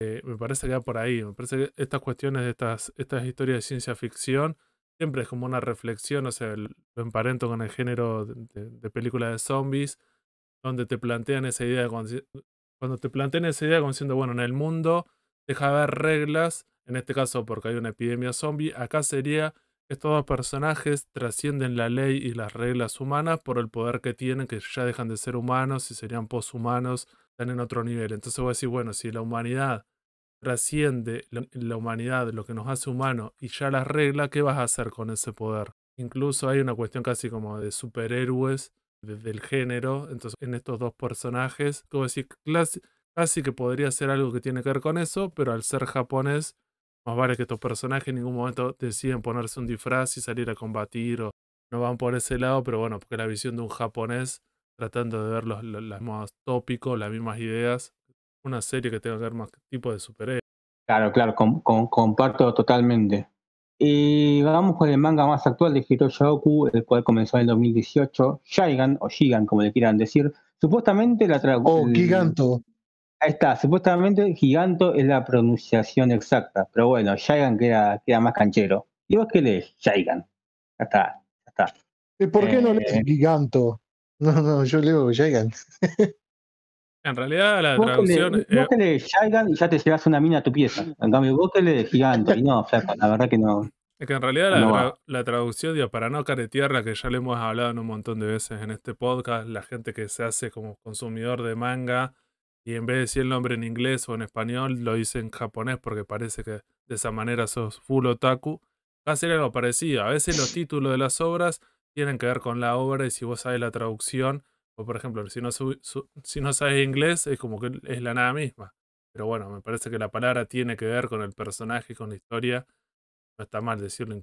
Ah, si vamos al caso entonces que nadie diga que lee Full Metal Alchemist, porque el nombre verdadero es, yo ni me acuerdo cómo ella. Pero bueno, eh, vamos ahora con de qué trata Shaigan, ¿no? Eh, es la historia, bueno, ¿vieron esto que hablábamos hoy de las críticas que le hace la gente a, a Hiroshi de todos los elementos superficiales que tiene sus obras? Bueno, quizás Shaigan es la que más ha caído en estas críticas y vos ves mucha gente hablando de que no, Shaigan es todo lo que Goku quiere hacer, todas las boludeces que le gusta, inventó cualquier excusa para armar una historia con todo eso y listo el chabón quería mostrarte tetas, gente gigante, robots y listo, y, lo sacó de la galera. Claro. Cine porno, cine porno y cine ciencia claro. Me parece que es, es, un comentario muy de muy poco análisis ese, ¿no? Me parece que, che, no, no estás entendiendo para dónde va la obra. Eh, nuevamente, todo el fanservice y todos estos elementos de, de violencia y sexualización son elementos para engancharte. y para que realmente una vez enganchado entiendas para qué lado va. Después, si Saigan abusa de fanservice más que otras obras de Oku, es verdad, pero me parece que, insisto, es, es, la tapa del disco, no es el contenido realmente, no es realmente el contenido. Eh, ¿De qué trata Saigan entonces? Es la historia de un personaje que se llama Rey, que eh, va a la escuela secundaria y, bueno, obviamente si va a la escuela es menor de edad y es hijo de un director de cine y él aspira algún día a también ser director de cine. Él, entre sus pasatiempos, es fanático de una actriz porno que se hace llamar Papico, pero su verdadero nombre es Chico. Vieron que cuando una persona eh, se dedica a, las películas eróticas o pornográficas, tiene un sobrenombre para que la conozcan por, ese sobrenombre justamente, por ese apodo. Bueno, él es fanático de esta actriz, que sé yo, es su fantasía sexual, su amor de, de, la adolescencia, y un día de repente se entera que esta chica se mudó al barrio donde él vive. El chabón dice, nada, mentira, chamullo. Mira si esta mina va a vivir acá en este barrio. Ah, y encima hay, carteles pegados en las calles diciendo, Papico vive acá, qué sé yo. Hay, hay, carteles en la calle, en el barrio, diciendo, Papico vive acá, en tal calle, en tal dirección. Dale, dale dinero que ella se ofrece, no hay problema. El chabón dice, loco, me están manchando la imagen de esta mina, hijos de puta. Y se calienta y empieza a desmantelar todos esos carteles, ¿no? Empieza a sacarlos. Y escuchan a vos diciéndole, che, ¿vos hiciste esos carteles? El chabón se mira, se da la vuelta, ¿quién carajo me habla? Y cuando ve, es Papico, el actriz porno. O sea, realmente la mina vivía en el barrio. El chabón dice, no, mira, yo no hice estos carteles, disculpame, yo soy un fanático tuyo y lo que estoy haciendo es sacarlos porque me parece una falta de respeto hacia vos, qué sé yo, alala. Entonces la mía le agradece, porque la mía en realidad justamente estaba haciendo hacia ese lugar para sacar ella misma los carteles. Y cuando se enteró que alguien más lo estaba haciendo por ella y que encima era un fanático, le agradece, le abraza, le invita a la casa eh, en, modo de agradecimiento. Y hasta ahí es una historia normal, ¿no? Hasta ahí todo apunta a una historia de un chico con su fantasía de de vincularse con su actriz porno preferida. Eh, hasta que un día Papico va caminando por la calle y se encuentra con un hombre, entre toda la multitud de la gente, se encuentra con un hombre caminando en calzoncillos y con una gorra. ¿Qué hace este tipo? Ah, algo normal. Claro, algo normal. Algo que cualquier día en Buenos Aires te puede pasar tranquilamente. Bueno, cuestión que este hombre sufre un accidente y la queda. La queda, muere pero antes de morir le encaja a Papico, le coloca en su brazo una especie de reloj digital, pero sin, sin, la, sin la parte pulsera, o sea, solamente el redondel del, reloj. Y le deja eso y el tipo muere. O sea, no le da ninguna explicación de por qué le introduce eso en su cuerpo ni nada. Y la mina dice, ¿esto para qué carajo será? Y me metió? ¿Para qué me pegó esta mierda? Dijo. Claro, no importa, me pongo una remera manga larga y nadie se va a dar cuenta, listo. Eh, cuestión que un día la mina chusmeando este aparato tecnológico que le introdujeron en su cuerpo, eh, no sé, toca un botón y se vuelve gigante. Quiere eh, apretar un botón para anular, eso y se vuelve más gigante todavía. La mina no entiende nada. Cuestión que este, este aparato no vino solo, vino con un disco. Con un disco que funcionaría, ella cree que funcionaría como una especie de tutorial de cómo interpretar el funcionamiento de este aparato pero que en realidad es, es un video de, creo que varias horas de, varias horas de duración, no me acuerdo cuántas, que en realidad son eh, crónicas, relatos eh, o archivos este, de, este, señor que falleció, eh, como una documentación que estaba haciendo de, lo que estaba viendo en, en, la sociedad japonesa, ¿no? Bueno, ¿quién era este tipo? ¿Por qué estaba ahí? ¿Por qué estaba vestido con calzoncillos? ¿Por qué le dejó este reloj a esta chica que se puede convertir en gigante de un día para el otro? Son cosas que se van a ir resolviendo con el correr de los capítulos. Mientras tanto, ella, eh, teniendo el contacto del celular de su fanático, que es Rey, que es el prota, bueno, tienen interacciones, hablan por, por Line, acá usamos WhatsApp, pero en Japón usan Line, eh, hablan, qué sé yo, le pide recomendaciones de mangas al chico y el chico le recomienda Gantz e Inuyashiki justamente. Eh, bueno, se hacen amigos, qué sé yo, pero obviamente el chico está enamorado de, de Papico. Y él quiere tener una relación con ella. El tema es que la vida que lleva Papico no le permite tener una relación. ¿Por qué? Ella está rodeada de un entorno que prácticamente abusa demasiado de ella. primero tiene un novio, una pareja, que no recuerdo, no recuerdo el nombre ahora, que es No vale la un vago, no vale la pena, que no labura, no hace nada y que totalmente eh, es mantenido por, por el laburo de Papico, que el laburo de Papico es, es ser actriz porno, y además ella tiene una familia, tiene hermanos eh, adultos más grandes que ella y tiene una madre que ninguno tampoco la valora, ni- ninguno le, le da pelota, no son capaces de decirle hola, ¿cómo estás? Feliz cumpleaños o algo por el estilo, y también eh, al no laburar ninguno también son mantenidos por ella. Así que imagínate que Papico con sus películas eróticas y pornográficas tiene que mantener dos casas.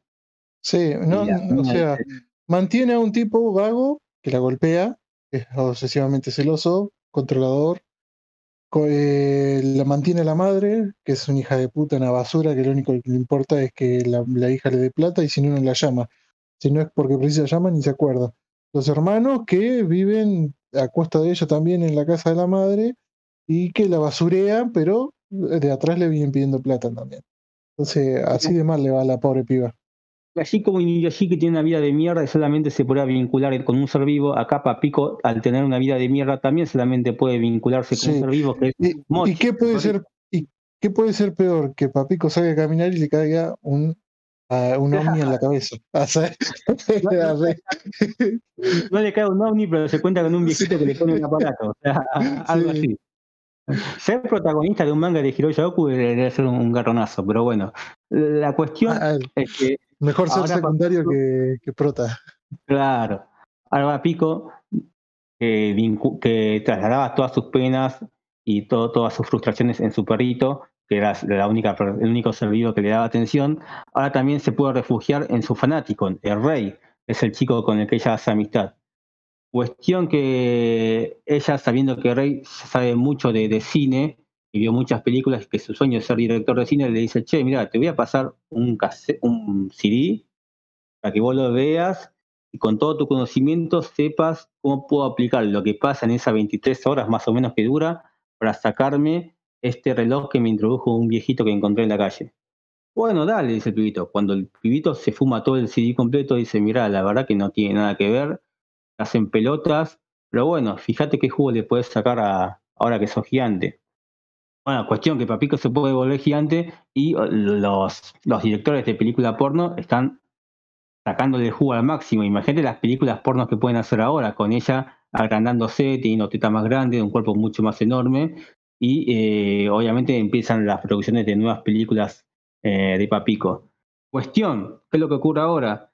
Eh, en una de esas charlas amistosas que tiene Papico con Rey en la casa de ella, entra la pareja de Papico, que además de ser un vividor absoluto, es un ser totalmente tóxico, y dice, flaca, ¿qué haces con un hombre acá? No es que él es menor de edad, yo soy mayor de edad, no hay posibilidad de que haya un vínculo entre nosotros dos.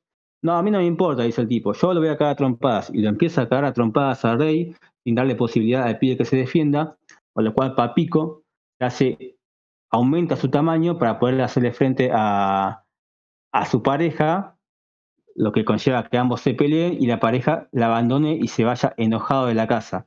Y ahora Papico queda sola, queda sola y triste, y nadie que la No, acompañe en la vida más que su. Perdón, perdón. En la primera Sí. pelea eh, se cagan a trompadas y, o sea, el loco la, la masija a palo y terminan llorando los dos juntos de que se aman, que se aman, que se aman y se quedan. Claro, Y después pasa de la, la siguiente pelea, que es la que vos estás contando, que ahí la loca se dijo, ya me, me cansaste, chabón, me hago grande, lo manotea así como si fuera un muñequito y el chabón se asusta y se va corriendo. Llorando era que que se iba corriendo. Cagón, ¿qué? Eh, llorando, pero me- medio de cara dura. O sea, Papito tendría que Sí. llorar ahí.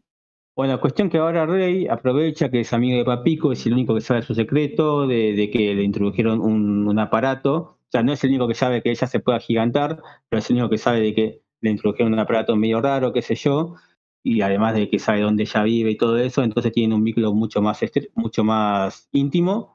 Y en una de ellas el chabón le dice, mira, loca, yo soy tu fanático, estoy enamorado de vos, me gustaría casarme con vos algún día, existe la posibilidad de que tengamos una relación, yo sé que vos- yo soy menor de edad, voy a la escuela, yo sé que vos sos mayor de edad, pero a mí nada de eso me importa. Y Papico, como lo primero no quiere saber nada, qué sé yo, mm, no sé, no, no, no, no pinta, pero después a la larga producto de la soledad que siente o insistencia de prota. La cuestión es que a la larga termina accediendo y termina formando una relación, termina Por- siendo pareja. Porque, porque él se larga a llorar en el, en el lugar Sí, donde no, están no, comiendo. la- la escena en la que él es rechazado y se pone a llorar para que la mina le diga que sí es totalmente lamentable, es cero dignidad. Es, nunca le pides a alguien ser tu novia si vas a hacer esa, si vas a plantear ese escenario. Es un hijo de puta, se largó a llorar con todo y, y para que Bueno, deje de llorar porque se ponía incómoda ella. Bueno, está bien, está bien, está bien, dice, vamos a probar. Le dijo así, viste, como para calmarlo. A ver, le funcionó, le funcionó. O sea, Le funcionó, le fue re bien. sí, sí, sí, cada uno con su Ah. metodología. Sí, olvidate. ya te vi Eh. implementándolo en Verazategui ahí. Es buena, es buena. Eh, cuestión, a- ambos forman una relación, pero como dije hoy, ya recalqué más de una vez, él es menor de edad. ¿Cómo es visto por la sociedad esto? ¿Cómo es visto por su familia que un chico menor de edad tenga una relación con una mina mayor? Ya si de por sí esto le genera, le puede generar cierto rechazo a la familia, imagínate que encima la familia se entere que la mina es actriz porno. Obviamente esto no es del todo bien visto, no tanto por el viejo, al viejo, al papá de él le chupa todo un huevo, pero la madre más conservadora dice, mirá, esto por acá no va. O sea, vos primero tenés que terminar de estudiar, tenés que terminar la secundaria, enfocarte en tus siguientes estudios, vos querés ser director de cine, y después como toda persona católica de bien, te tenés que contraer matrimonio con una piba de tu edad y que tenga un trabajo digno y honrado. Sí, creo que no, eso, no creo que puedes eso, tener sexo hasta que yo te lo diga. Creo que eso es Claro. interesante que, que agrega como este elemento Oku en esta hora que tiene que ver con sociales, los mandatos familiares japoneses, que cuando ya son chicos, que siempre sabemos cómo funciona, de que ellos tienen que tener una vida bastante como organizada. Y en este caso, como que juega con eso, este personaje que sería el pibe adolescente, ir de todos esos mandatos que yo tengo su vida armada, y que en realidad es casi como una fantasía adolescente de enamorarte de la actriz porno que más te gusta y tener una relación y no sé qué. Es bastante como una fantasía adolescente. Después, bueno, se, la, se complejiza un poco más, un poco más interesante, pero al principio empieza media complicada esa historia. Mirá, Fede, eh, si este podcast, cuando se sube este capítulo, llega a los, a los 50 likes, mirá, mirá qué poco ambicioso soy, ¿eh? a los 50 likes, tuvo una lista de mis cinco actrices de The Hill Zone con las cuales tendría... Pues he tenido una relación. Sí, sí, Con, olvídate, con- con cualquiera de esas hubiera llorado en un, en un café. olvídate, olvídate, de una. Eh, bueno, no sé si cinco, pero bueno. Eh, cuestión, ¿cómo avanza la historia? La Gina historia Gerson es una de las cinco.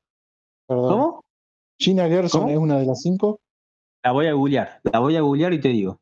Eh, la, la rubia Eh, flaquita, flaquita, flaquita. Hay, hay muchas rubias flaquitas. Son todas rubias flaquitas. Eh, pero Gina Gerson es bastante conocida. La, la- la- la voy a googlear. No, no entiendo cómo no estás. Bueno, no, no, no desviemos de la charla. No. No.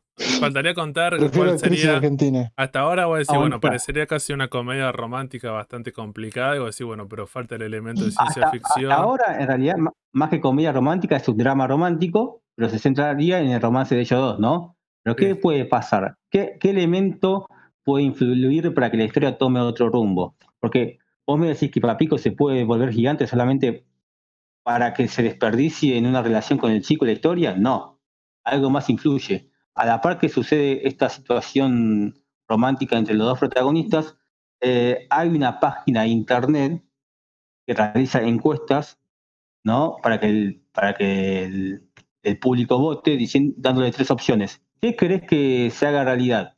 Y por lo general da tres opciones bastante bizarras. No sé, lo pongo acá en Argentina. ¿Qué querés que se haga realidad? Que Alfa deje la casa de Gran Hermano y salga corriendo en bolas por la calle, que Mita Legrand rejuvenezca, o que haya un terremoto en el estadio de River Plate. Y la gente tiene que votar. Es, eh, opciones bizarras, pero la gente vota. ¿Qué es lo que ocurre? Siempre la, la opción ganadora se termina haciendo realidad. Nadie sabe por qué, nadie tiene explicación de por qué, pero se termina haciendo realidad. Y esto, en vez de atemorizar a la gente, incrementa el morbo. Che, boludo, si nosotros votamos esta boludez, va a ser real. Entonces imagínate, si la gente dice, si una de las opciones es que Marcelo Tinelli salga a correr en bolas por la calle y, y gana esa opción, no importa si Tinelli está conduciendo el showmatch, repentinamente, sin saber por qué, se pone en bola y sale corriendo por la calle. Esto es lo que pasa prácticamente. ¿Qué, qué Sí. fantasías de, de hombres corriendo en bola que tenés? Digo, de, cinco actrices de Filson a tener fantasías con Alfa y Tinelli. Eh, las cosas que te está metiendo Uco en la cabeza. Eh, porque esto es apto para todos los públicos, para todos los gustos, manija, para todos los gustos. No, no, no puedo centrarme solamente en, en una en, en un público en un masculino. sexo. Claro, claro, esto es así, somos versátiles. Eh, eh, ay, me hiciste olvidar. Bueno, cuestión, que hay una página de internet. Tinelli corriendo en bola, sí, sí. Claro, hay una página de internet que da opciones a la gente para que voten y la opción ganadora se termina haciendo realidad. Lejos de ahuyentar a la gente, termina incrementando su morbo y siempre votan la opción más ridícula o quizás más peligrosa por pura morbosidad, sin pensar en las consecuencias. Entonces, más de una vez ves en Japón sismos eh, o cosas por el estilo, accidentes sobrenaturales. Que, Y perdón, eh, yo eh, me perdí la parte de que la gente también recomendaba opciones o eso se me Claro, ocurrió a claro, mí la, gente, tam- la gente también podía recomendar, che, ¿sabes que me gustaría que entre las opciones agregues esta? O que la próxima Claro. encuesta sea sobre esto Eh, esto. suponete hashtag eh, tal y tal cantante se muere. Una cosa así me parece que era. Y se juntaban varias y ahí se hacían la encuesta también. Y además, el morbo de la gente no le hacía pedir un deseo, che, yo quiero que entre las opciones sea que Argentina gane el Mundial, el, el Mundial de Fútbol. No, la Sí, gente todo- quería que alguien se muera, que haya una Cosas tragedia, malas, sí. que una casa. Todas cosas dañinas, todas cosas dañinas.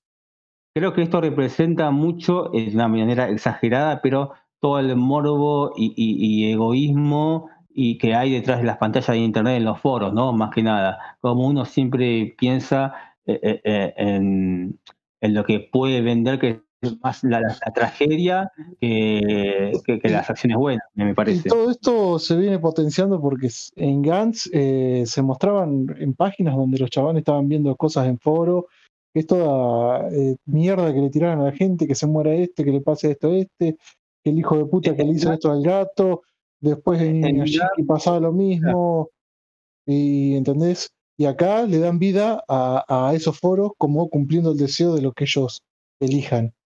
Bueno, es Eso una evolución muy importante. Una evolución muy importante porque en Gantz vos ves los foros que mucha gente fomenta o impulsa a los demás a que se suiciden. Y acá Sí. sabes la, la evolución absoluta de eso prácticamente. Cuestión que eh, entre los deseos que de la, de la encuesta, ¿no? Entre las opciones, eh, existe una opción que es un gigante va a aparecer en Tokio y va a destruir todo. Entonces aparece una, una criatura gigante a hacer pelota todo. ¿Y quién le puede hacer frente? ¿El ejército con sus armas? No. Tiene que ser algo de igual tamaño, de igual medida. Y qué casualidad que a una protagonista justo le colocaron un reloj en el brazo que ahora se puede volver gigante. Bueno, es así que Papiko, la actriz porno, con todos los prejuicios que hay de la sociedad japonesa hacia la actriz, hacia la actriz porno, se convierte en la heroína de la sociedad y de repente la mina es odiada, pero de un día para el otro es amada y aclamada por todos porque puede hacerle frente a todas estas sociedades. Menos, menos a la gente detrás de los foros que dice que se muera Papico, está arruinando el show, yo quería destrucción, yo quería que la gente se muera, basta de Papico, es una zorra, qué sé yo, tiene un novio menor de edad, y ves lo- las repercusiones de, de- de- de su vida íntima y privada. Eh, cuestión, ¿cómo a- avanza la obra?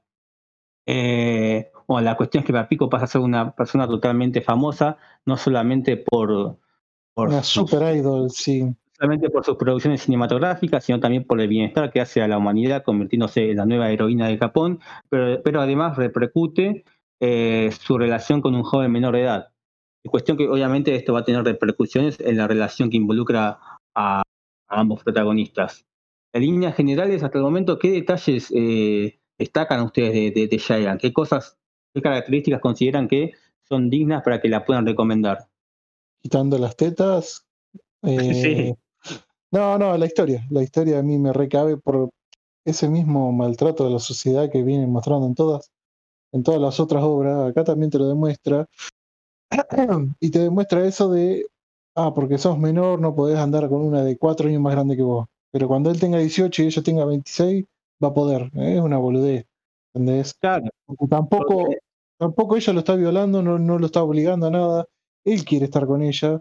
y pero claro, ella es una mujer grande, ah, ella es una trick porno, ah, como si el pibe no supiera lo que es el sexo. De esa, esa, esa boludez de la sociedad no, no me cabía para nada. Y ahí la Es más, reflejan mucho. Y los es más, paparazzi y todo, sí, ella lo rechazó a él, justamente. No es sí, que ella, oh, sí, por ese acá, motivo. no, es- mm. claro. Y después le terminó Eh, tomando tanto cariño que, que, bueno, se terminó enganchando muchísimo ella. Y después también, bueno, eh, me gustan muchísimo la- las apariciones que hay cuando se empieza a explicar el tema del reloj, todo. Porque al principio te dejan el reloj puesto ahí, se hace grande, se hace chica, pero nada más. O sea, no, no sabe ni dónde vino el viejo, ni por qué estaba en calzones, con una remera corta, con un casco y una mochila de, de primaria. No sabes por qué está así el chabón. Qué bizarro Claro, ese hijo de puta. eh, es importante aclarar que con el correr de, de avance de la historia se van a introducir nuevos personajes que van a estar ligados con este viejito justamente. Bueno, viejito, también no, no es, es un hombre mayor, es un Sí, hombre este adulto sí, donde este, un viejo, un viejo de 33 años, sí. Claro, claro. Eh, que aparecen unos personajes involucrados con este señor y que ahí se empieza a esclarecer un poco más todo el asunto de por qué Papico se puede hacer gigante. Claro. Y en eh, este, y en esta obra meten eh, los viajes en el tiempo. En esta obra. También, también, también. Haciendo homenaje a Volver al Futuro, su, su película Sí. occidental preferida. Sí, porque sigue ¿qué- la, perdón, sigue la misma línea que Volver al Futuro. O sea, no es la, la línea de, de que cambio el tiempo y se, se separa el tiempo que yo cambié con el que vivía. Eh, sigue la misma línea. Si yo muevo esto de acá, eh, la vida sigue y lo cambié de acá y aparece en otro lado. Pero yo Claro, voy al pasado, cambio algo del pasado, vuelvo al futuro y el futuro cambió. Es la misma Claro. línea que volvió al futuro. no, no sigue la teoría de, de que se aplica, por ejemplo, en Dragon Ball, que Trunks cuando viaja al pasado y modifica algo, en vez de modificar su futuro, en vez de modificar su futuro, crea una Sí, línea se, se nueva. ramifica, se ramifica Claro. para otro, se crea otro presente, digamos. Mm. Claro, a- acá, eh, contradiciendo eso, cada vez que alguien viaja al pasado y modifica algo, el futuro de donde viene esta persona también sufre consecuencias. Eh, Fede, Mm. ¿vos qué podés agregar a estas características que tiene la obra? ¿Te gustó en líneas generales? Sí, creo que es interesante que una obra de ciencia ficción y que analice ya otros tópicos le interesa, que tiene al sistema capitalista, las redes sociales, la gente, los vínculos que tienen, cómo se llegan, cómo es la gente atrás, los trolls de internet, los medios de comunicación, toda la cobertura que van a hacer desde siempre, desde cuando tiene una relación con una con un pibe que va a secundaria, pero después va a crecer, entonces bueno, sigue tratando eso, lo del tema de los medios de comunicación, pero también lo del sistema de las películas de la industria porno, cómo es bastante explotada en ese sentido, que no, nunca, en un momento casi que es trabajo sexual, casi medio esclavo, por su...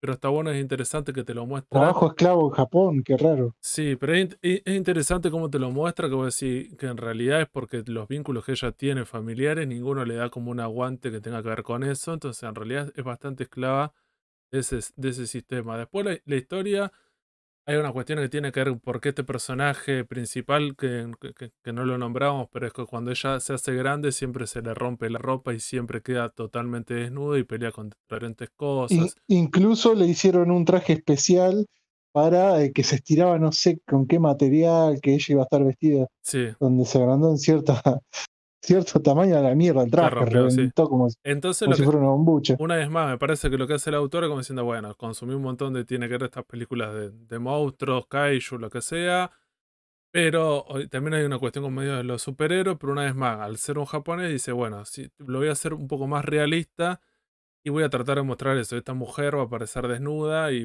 y no me importa y es eso. Entonces vos decís, bueno, tal vez algunas personas se pueden quedar con una visión un poco equivocada porque hoy en día con las redes sociales también hay un montón de captura de pantalla o, de algunas imágenes donde sí, se sacan de contexto y aparece la mina desnuda y vos decís, bueno, así, atrás de eso hay una historia, me parece que toca un montón de temas que tiene que ver con el tema de la adolescencia, lo del tema de los familiares, sociales, de todos estos personajes atravesados por un montón de problemas. Y después la otra cosa que creo que también es interesante, que en esta obra, que es bastante corta, el autor en un momento decide darle como un cierre y decir, bueno, voy a tratar de todo esto al principio, parece que no tiene ningún sentido, los encausa y termina teniendo como un cierre que tiene algún tipo de sentido y no es como cualquier cosa. Porque una de las cosas que le criticaban al autor cuando había empezado con la obra era que supuestamente en esta obra agarraba todas las cosas que al chabón le gustaba, que era la violencia, la ciencia ficción y las mujeres desnudas, y era eso y solamente eso. Pues sí, bueno, tal vez un poco más. Pero una vez más, eso ya es como me parece que el análisis que puede hacer el chabón. Es verdad que es medio complicado si vos lo ves en la ojía que aparecen un montón de escenas, porque este personaje aparece desnudo, aparece actuando en películas, pero también aparece teniendo relaciones sexuales. Y hay bastante de eso, pero bueno, una vez más, hemos tenido un programa que, tenía que ver con las demografías. Y acá claramente esto está pensado por decente adulto. Y me parece que no es algo tan grave.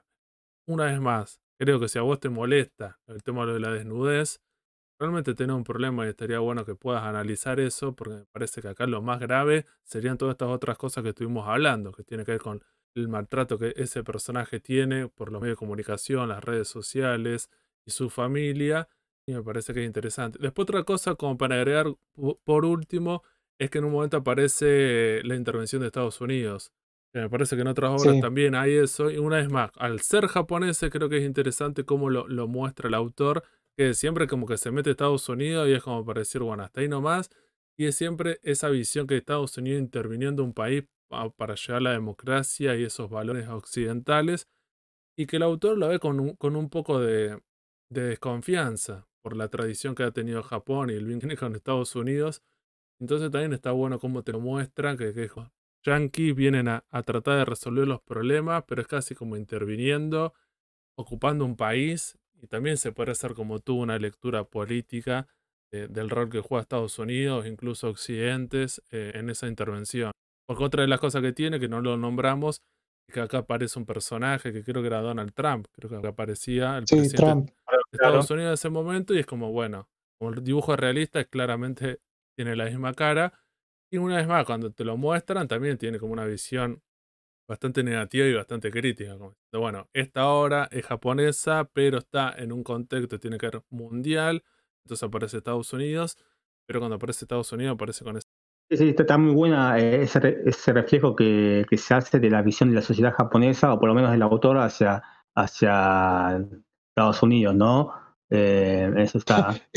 y lo mejor, y, perdón, y lo mejor me gustó en la pelea, cuando el chabón que está peleando en Estados Unidos con la bandera de Estados Unidos en el pecho, en el caso.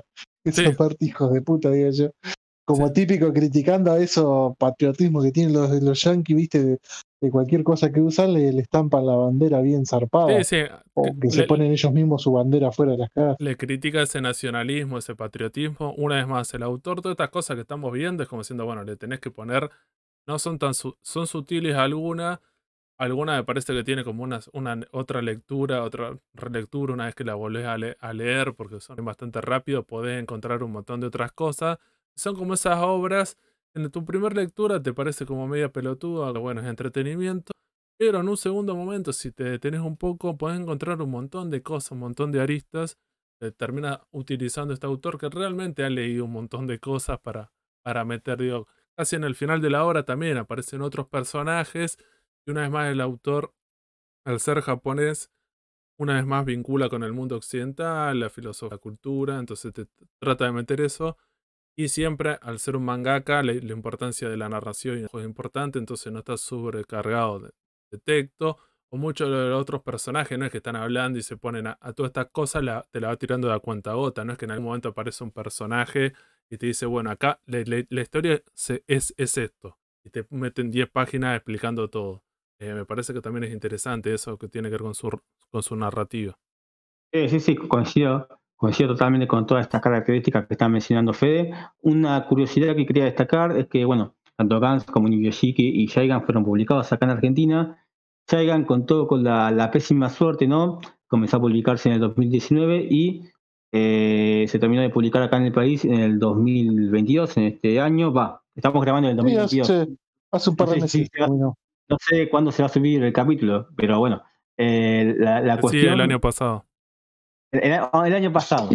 o, hace dos años. Hace dos años.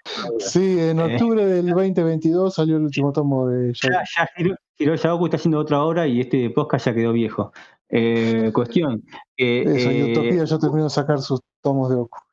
Tuvo la pésima suerte que, si bien es una serie, una serie de 10 tomos, no debería demorarse tanto y en, en finalizarla. Sí se demoró bastante tiempo, tres años y medio más o menos, porque ocurrió un, hecho particular. En el tomo 7 eh, aparece un, el personaje de Godzilla. Aparece Godzilla. Eh, todos saben que en, Japón hay cierto fanatismo por toda esta cultura de, de los kaijus y la cuestión es que los derechos de copyright del personaje implicaron que se demoraran banda en poder eh, sacar ese tomo número 7. Y Creo eso, que siete meses tardaron para solucionarlo. Un, montón para un manga de Hiroshi Oku en el que en un tomo no pasan muchas cosas.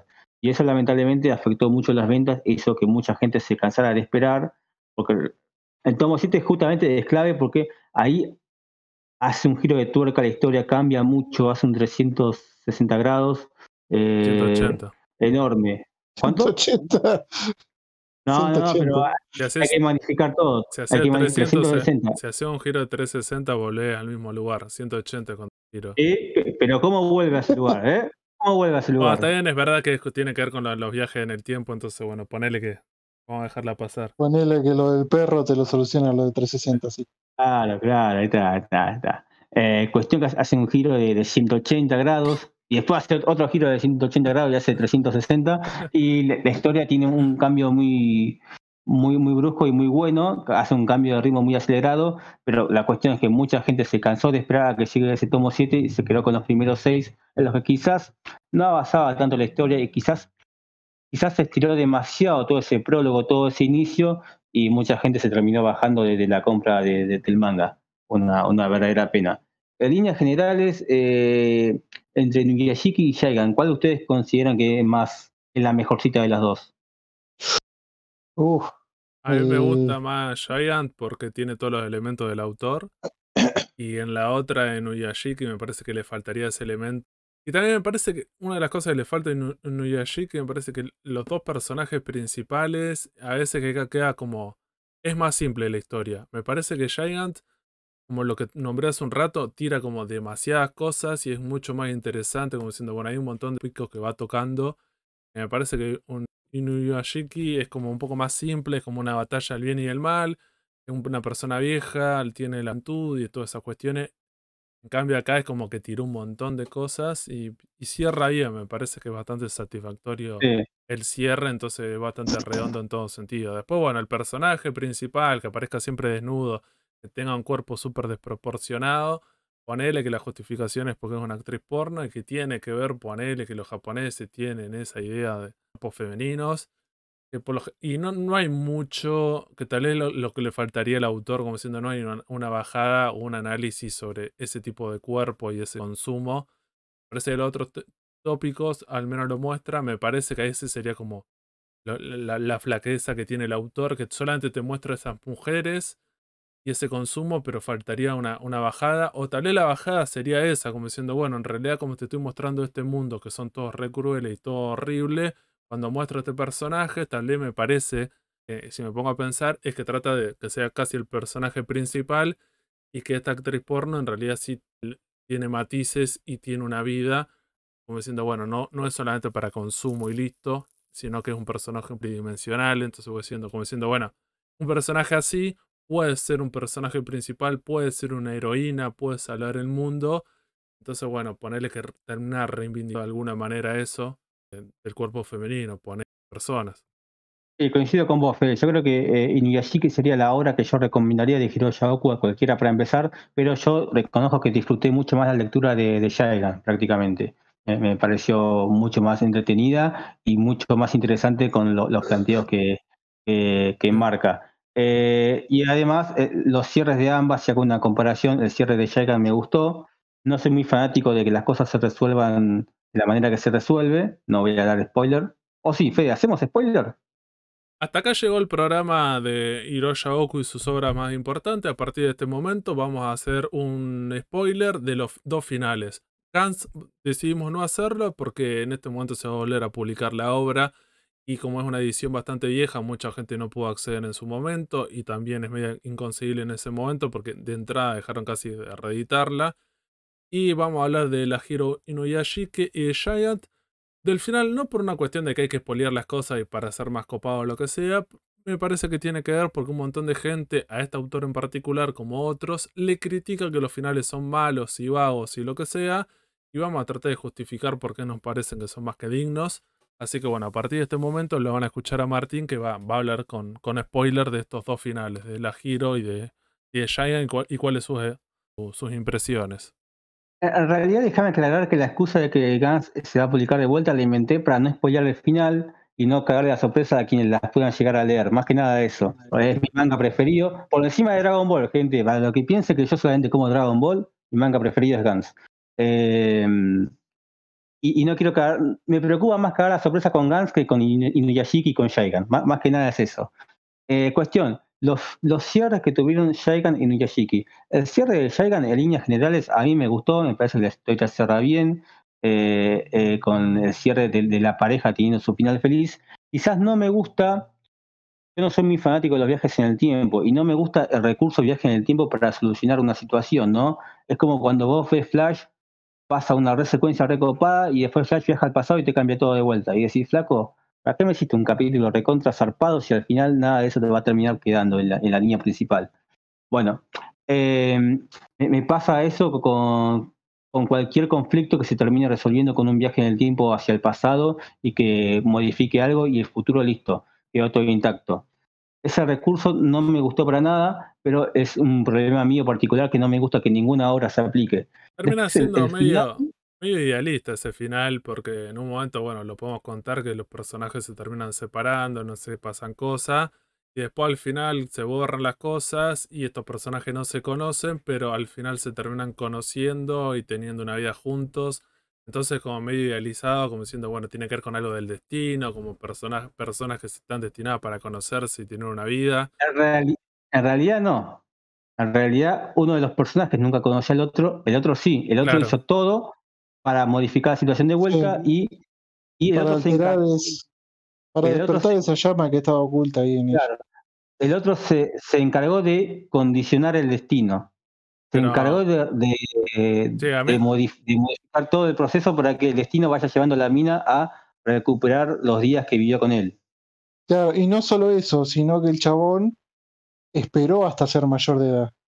No lo hizo todo enseguida como para decir, bueno, vamos a seguir teniendo problemas. No, no, esperó hasta ser mayor de edad y de que no tenga ningún problema con ese tema de con la sociedad, con ella, con los padres de él, bueno, que los padres de sí, una, vez más, me parece que iban a aceptar. Se termina siendo casi como una fantasía adolescente, que es tener otra oportunidad, que en esa segunda oportunidad, con un pasado que tuviste con otra persona, ya sabes las cosas que van a pasar, entonces como que tenés ese conocimiento para hacer las cosas bien.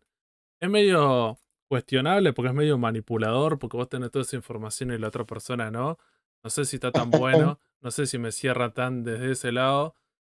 Y ponele que ahí se hace cargo lo del tema que al principio de la obra el personaje era menor, en realidad iba, al secundario y, ahora es como, bueno, sería como el momento donde el autor aprovecha como para, para hablar de eso, como haciéndose cara, como diciendo, bueno, sé que hay un que, que tiene que ver con, con la edad y esas cosas, pero bueno. Y después, bueno, al final feliz, que terminan con un pibito y lo que sea. Ah, eh, es lindo, es lindo. Y el perrito siendo parte de la familia, es lindo. La última escena es hermosa. Sí, ponele eh, que una vez más sería como darle como otro. Porque bueno, él ya sería como un director de cine, tendría como una obra que tenga que ver con el arte, ella es una actriz porno.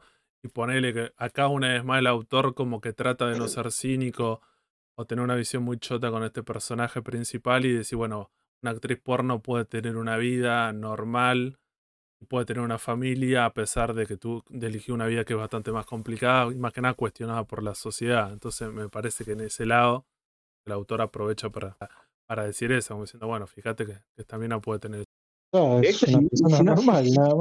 si, no, me equivoco, corríjame, para, para el último capítulo de la obra, ¿no? Donde será todo eh, cierre, ya, ella Pico había dejado de ser actriz pornográfica. Si no me equivoco, eh, se dedicaba a ser actriz, sí, pero de, de, producciones eh, normales. Sí, se había hecho tan popular que era que una vez más me parece que lo que hace Yoku es como otras que en los últimos años ha pasado con algunas actrices porno que han podido tener eh, una vida como diciendo dejaron de eso y, siguen siendo famosas y fueron para otro lado. En los últimos años con redes sociales y todas esas cosas ha pasado.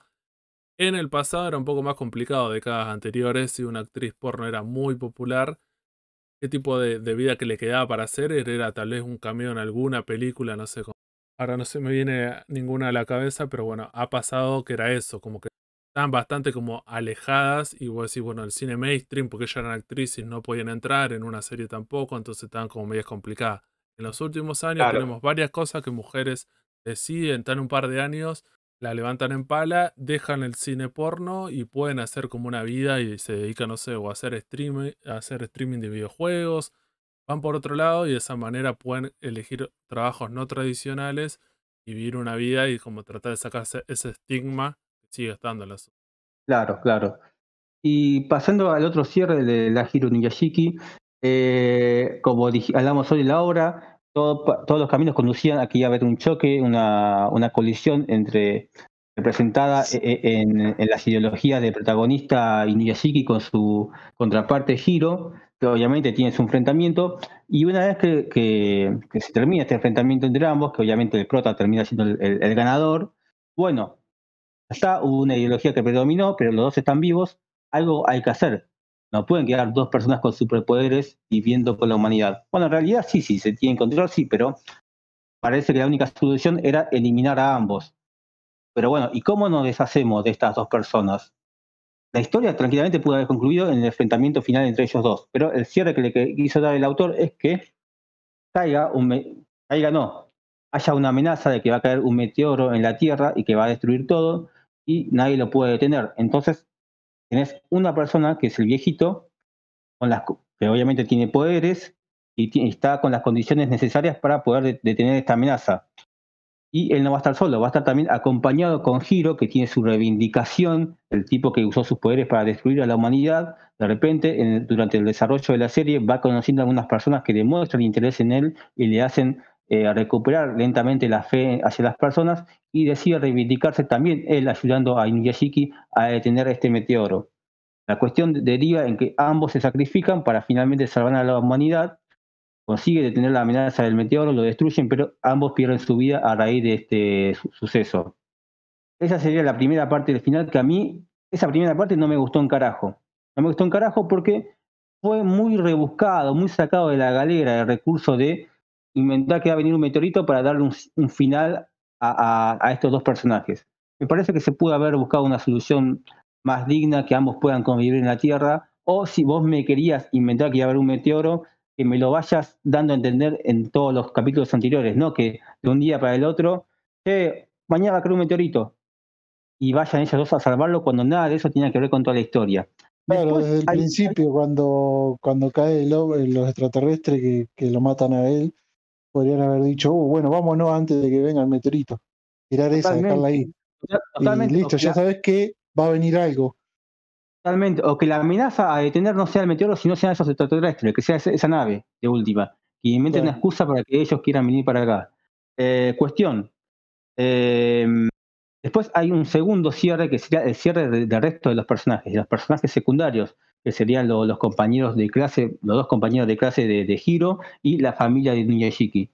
Ese cierre de, esos personajes secundarios me parece perfecto, me parece excelente, conmovedor cómo cada uno evoluciona, la valoración que hizo cada uno de ellos hacia eh, cada uno, la valoración que hicieron los familiares hacia Niyashiki, que cuando empieza la historia lo desprestigiaban, no lo valoraban, y después terminan conmoviéndose con él, acompañándolo, diciéndole lo mejor y diciéndole que él cuando vaya a, a detener el meteoro, va a regresar y va a regresar siendo un héroe.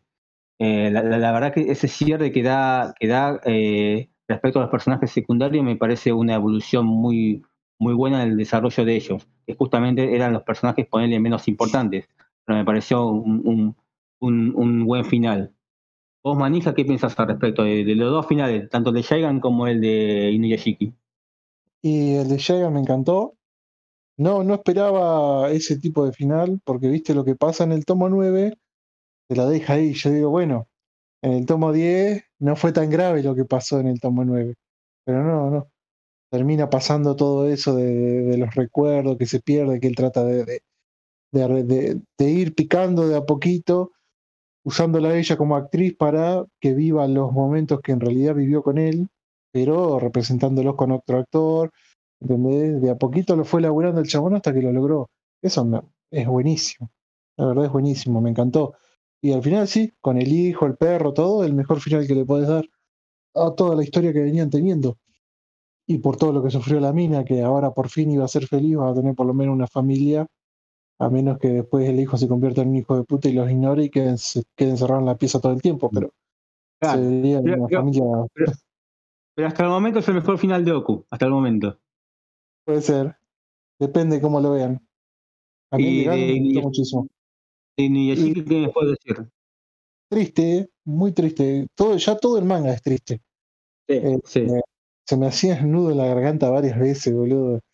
Es una cosa que, que yo digo bien, bien masoquista, ¿viste? Decir, oh, esto me dejó acá, ¿viste? Ya fue, voy al otro tomo. Va, va, va, va. Te ponías re mal de vuelta y ya fue, voy al otro tomo. Pa, y cuando termina, eh, también es triste. Claro, el gancho es que vos lees un tomo, te sentís mal, voy a leer el siguiente para sentirme feliz, porque imagino que le va a ir mejor. Sí, sí, sí, va a mejorar esto. Y mal de vuelta, bueno, voy a leer el otro, porque en este algo va a pasar, va a ser que el viejo la va a pegar. El viejo la va a Claro. pegar, va a pegar el estirón y la sigue pasando mal. Y así te vas comiendo todos los tomos hasta llegar a la final y bueno, sí, bueno, sí. Trasca.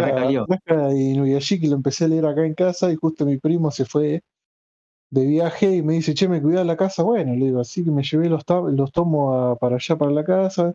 Me ponía a jugar a la Play ahí, me empezaba a leer uno, dos, tres tomos, ¿viste? Bueno, ya fue, digo yo. A ver, entonces jugaba a la Play, me leí un par de tomos más.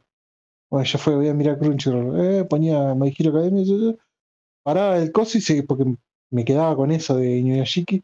Paraba el capítulo y me seguía leyendo otro poco más. Así, me lo leí al toque. Porque te, te lleva, te lleva. Es, no sé, las obras de Oku son muy atrayentes. Y al ser tan rápidas de leer, eh, te dan ganas de, de meterle, meterle, meterle, Claro, meterle. claro. Pero bueno, si compras un tomo cada dos meses, no sé si te enganchas y lo aprecias tanto. Eso yo recomiendo que cuando salga esta nueva edición de Gans, la gente lea el tomo 1, pero con- después acumule un par de tomitos y los lea todos juntos. No te digo Ah, que te lea los siete tomos de un saque, pero aunque sea acumule dos o tres tomitos para leerlos juntos. Sí, porque si vos te lees el, temo- el tomo 9 de Shaigan y a los dos meses te lees el 10, no tiene el mismo impacto que, que leerlo Claro. los 10 de corrido, no tiene el mismo impacto. Eh, porque se te baja, vos decís, bueno, este tomo re adrenalina, que esto, que el otro, y cuando vas a leer el otro, que ya pasaron un par de meses, como que decís, "Uh, a ver qué era lo anterior, y ya se perdió ese, ese momento de, de leer uno atrás del otro. ¿Entendés? Por eso Hay un para mí mucha gente, mucha gente critica, pero sí, esos cambios de ritmo me les van muy mal para mí a los mangas de Oku, por eso es mejor. Yo hice eso con Shaigan y con Inuyashiki. Va, con Gans también, los compré todos de una. O sea, compré Gans en su momento, 37 tomos de una, a la mierda. pum. Inuyashiki salió, terminó de salir, compré los 10 tomos. Eh, Shaigan estaba esperando que salga el 10. Compré los primeros 9, ni bien salió el, eh, al mes siguiente el 10, compré el 10 y ahí empecé a leerlo. Si no, no. Bien. Eh, vos, Fede, ¿qué me puedes decir del cierre de, de Inuyashiki? ¿Te gustó? ¿Te pareció coherente? Ah, me pareció un choreo. Corta. Sí, Es sí, un choreo. Es un choreo Era un, realmente. no, era un choreo como que termina, o decir, la hora igual está buena, ponerle que a- creo que asu- eh, tiene menos riesgos, tiene menos temas que toma, que toca, ponerle que al ser corto también zafa, pero después el final es como, no sé, casi- esos finales que te hablé el autor parece que se cansó y como diciendo, bueno, ya fue, la termina acá. Y después más vale, po- podría haber tenido otros finales, el final que quiso el autor, y bueno, ya está, pero bueno, me Pero al parece... final, con ese final, eh, no vemos la otra parte de que al final la familia terminó val- valorándolo, terminó apreciando lo que él dejó, ¿entendés? Porque el tipo laburó 40 años de su vida para poder comprar una casa y en el momento que la compró, la familia se puso recontenta pensando que era un caserón. Dice, no, no, esa no es la sí, casa, la es la de al lado. Otra más chiquita, ¿entendés? Y digo, esta cosa compraste, ¿viste? Y el tipo hacía 40 años laburando para, para comprarse una casa. Y después como que empiezan a valorar todo eso al- sobre el final. Y bueno, cuando él no está, tenés todo, todo que, que lo extrañan, cómo lo lloran, eh, ¿entendés? Como hasta el mismo, de- perdón, hasta el mismo desprecio que tenían hacia el perro al principio, que después se terminan encariñando con el perro. Yo creo que esa idea está buenísima. El tema es eh, el camino, cómo lleva el camino hacia esa idea, ¿no? Yo creo que eh, la historia eh, finaliza con la idea final entre Hino y Shiki, y después el rumbo que pega es totalmente sacado de la galera. No es que lo fue armando durante los capítulos, lo fue procesando para que finalmente llegue a ese desarrollo. Es como que lo hizo de un día para el otro. Che, ¿sabes que no sé cómo terminar esta obra? Más ah, sí, hago que pase esto y listo. Yo lo sentí como algo. un, meteorito lo soluciona. Claro. No sé, Fede, si, si, si, te pasó también de esa manera. Sí, sí, prefiero no hablar más de la obra porque al final. Ojo, ojo. La obra está buenísima, ¿eh? la, obra está muy buena. No, por eh, suerte. Por suerte en la comunidad otaku, la, la, comunidad comiquera que a veces critican algunas obras y las quieren prender fuego y toda esa gilada, no sería este caso. Tampoco es que la estamos criticando, la estamos sobreanalizando, pero no es que la terminás de leer y decir, bueno, me la pongo a vender o la prendo fuego.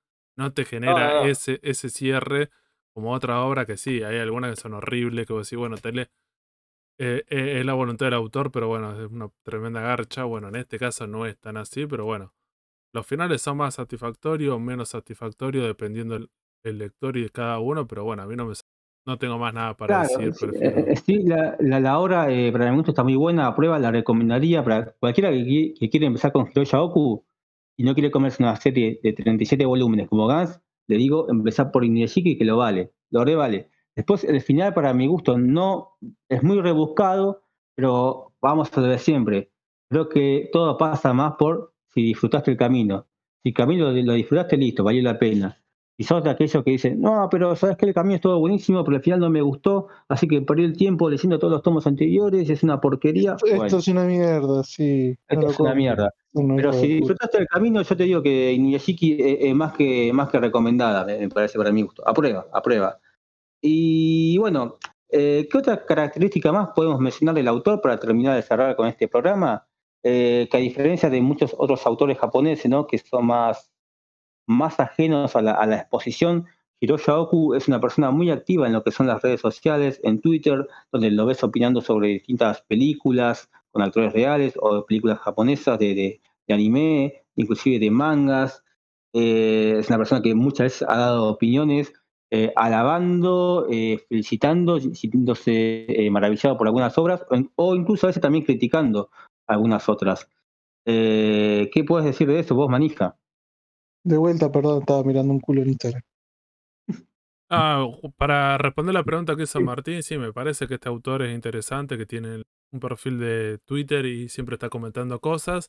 A diferencia de ah, algunos, algunos otros autores que son bastante ladrones, algunos porque tratan de, de tener su vida privada y otros me parece que son unos fantasmas, no solamente en el manga, sino en otro tipo de arte, cuando un autor dice, no, yo no voy a hablar de otro tipo de cosas que consumo, porque le estoy dando prensa a otras cosas y como si sería casi como una competencia, como diciendo, no, yo compuse este disco, pero es porque yo me inspiré en mí mismo y no sé qué, no sé cuánto. A mí esa gente realmente me aburre y le y sí, me gustaría que mueran, pero en este caso en particular, este autor me parece que está, que, está bueno, eh, que el tipo sea bastante como generoso, esté siempre consumiendo cosas, incluso por lo general cosas hasta del presente, y que dé opinión sobre lo, que le parece. Me parece que está bueno lo que hace, eh, aporta bastante y como que también incluso rompe con ese, con ese estereotipo del mangaka tradicional japonés, que supuestamente sería hermético y no ni siquiera tenemos una foto de esa persona.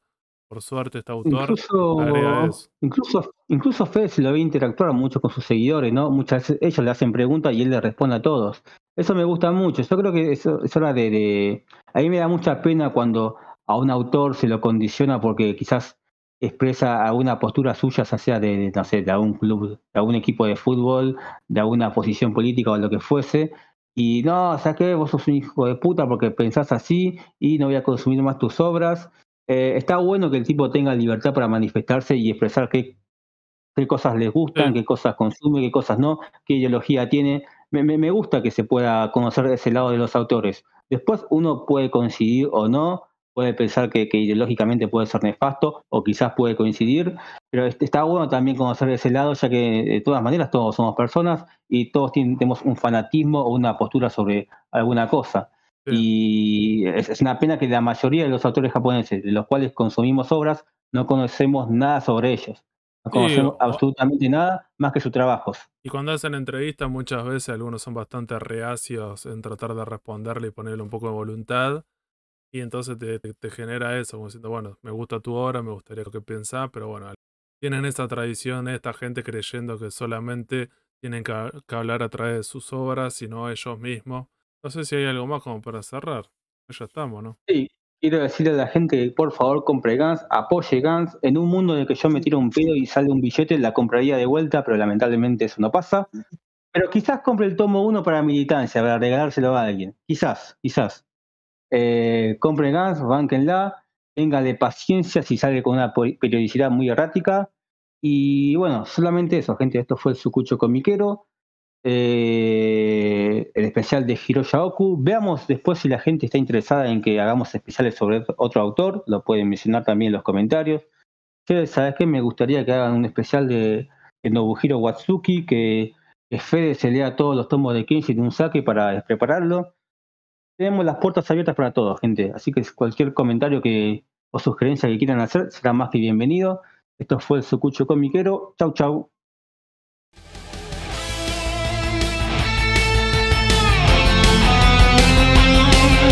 Seguinos en Instagram y Facebook como el Sucucho Comiquero. Y escuchanos en Spotify, Google Podcast, Anchor y otras plataformas de podcast. El Sucucho Comiquero.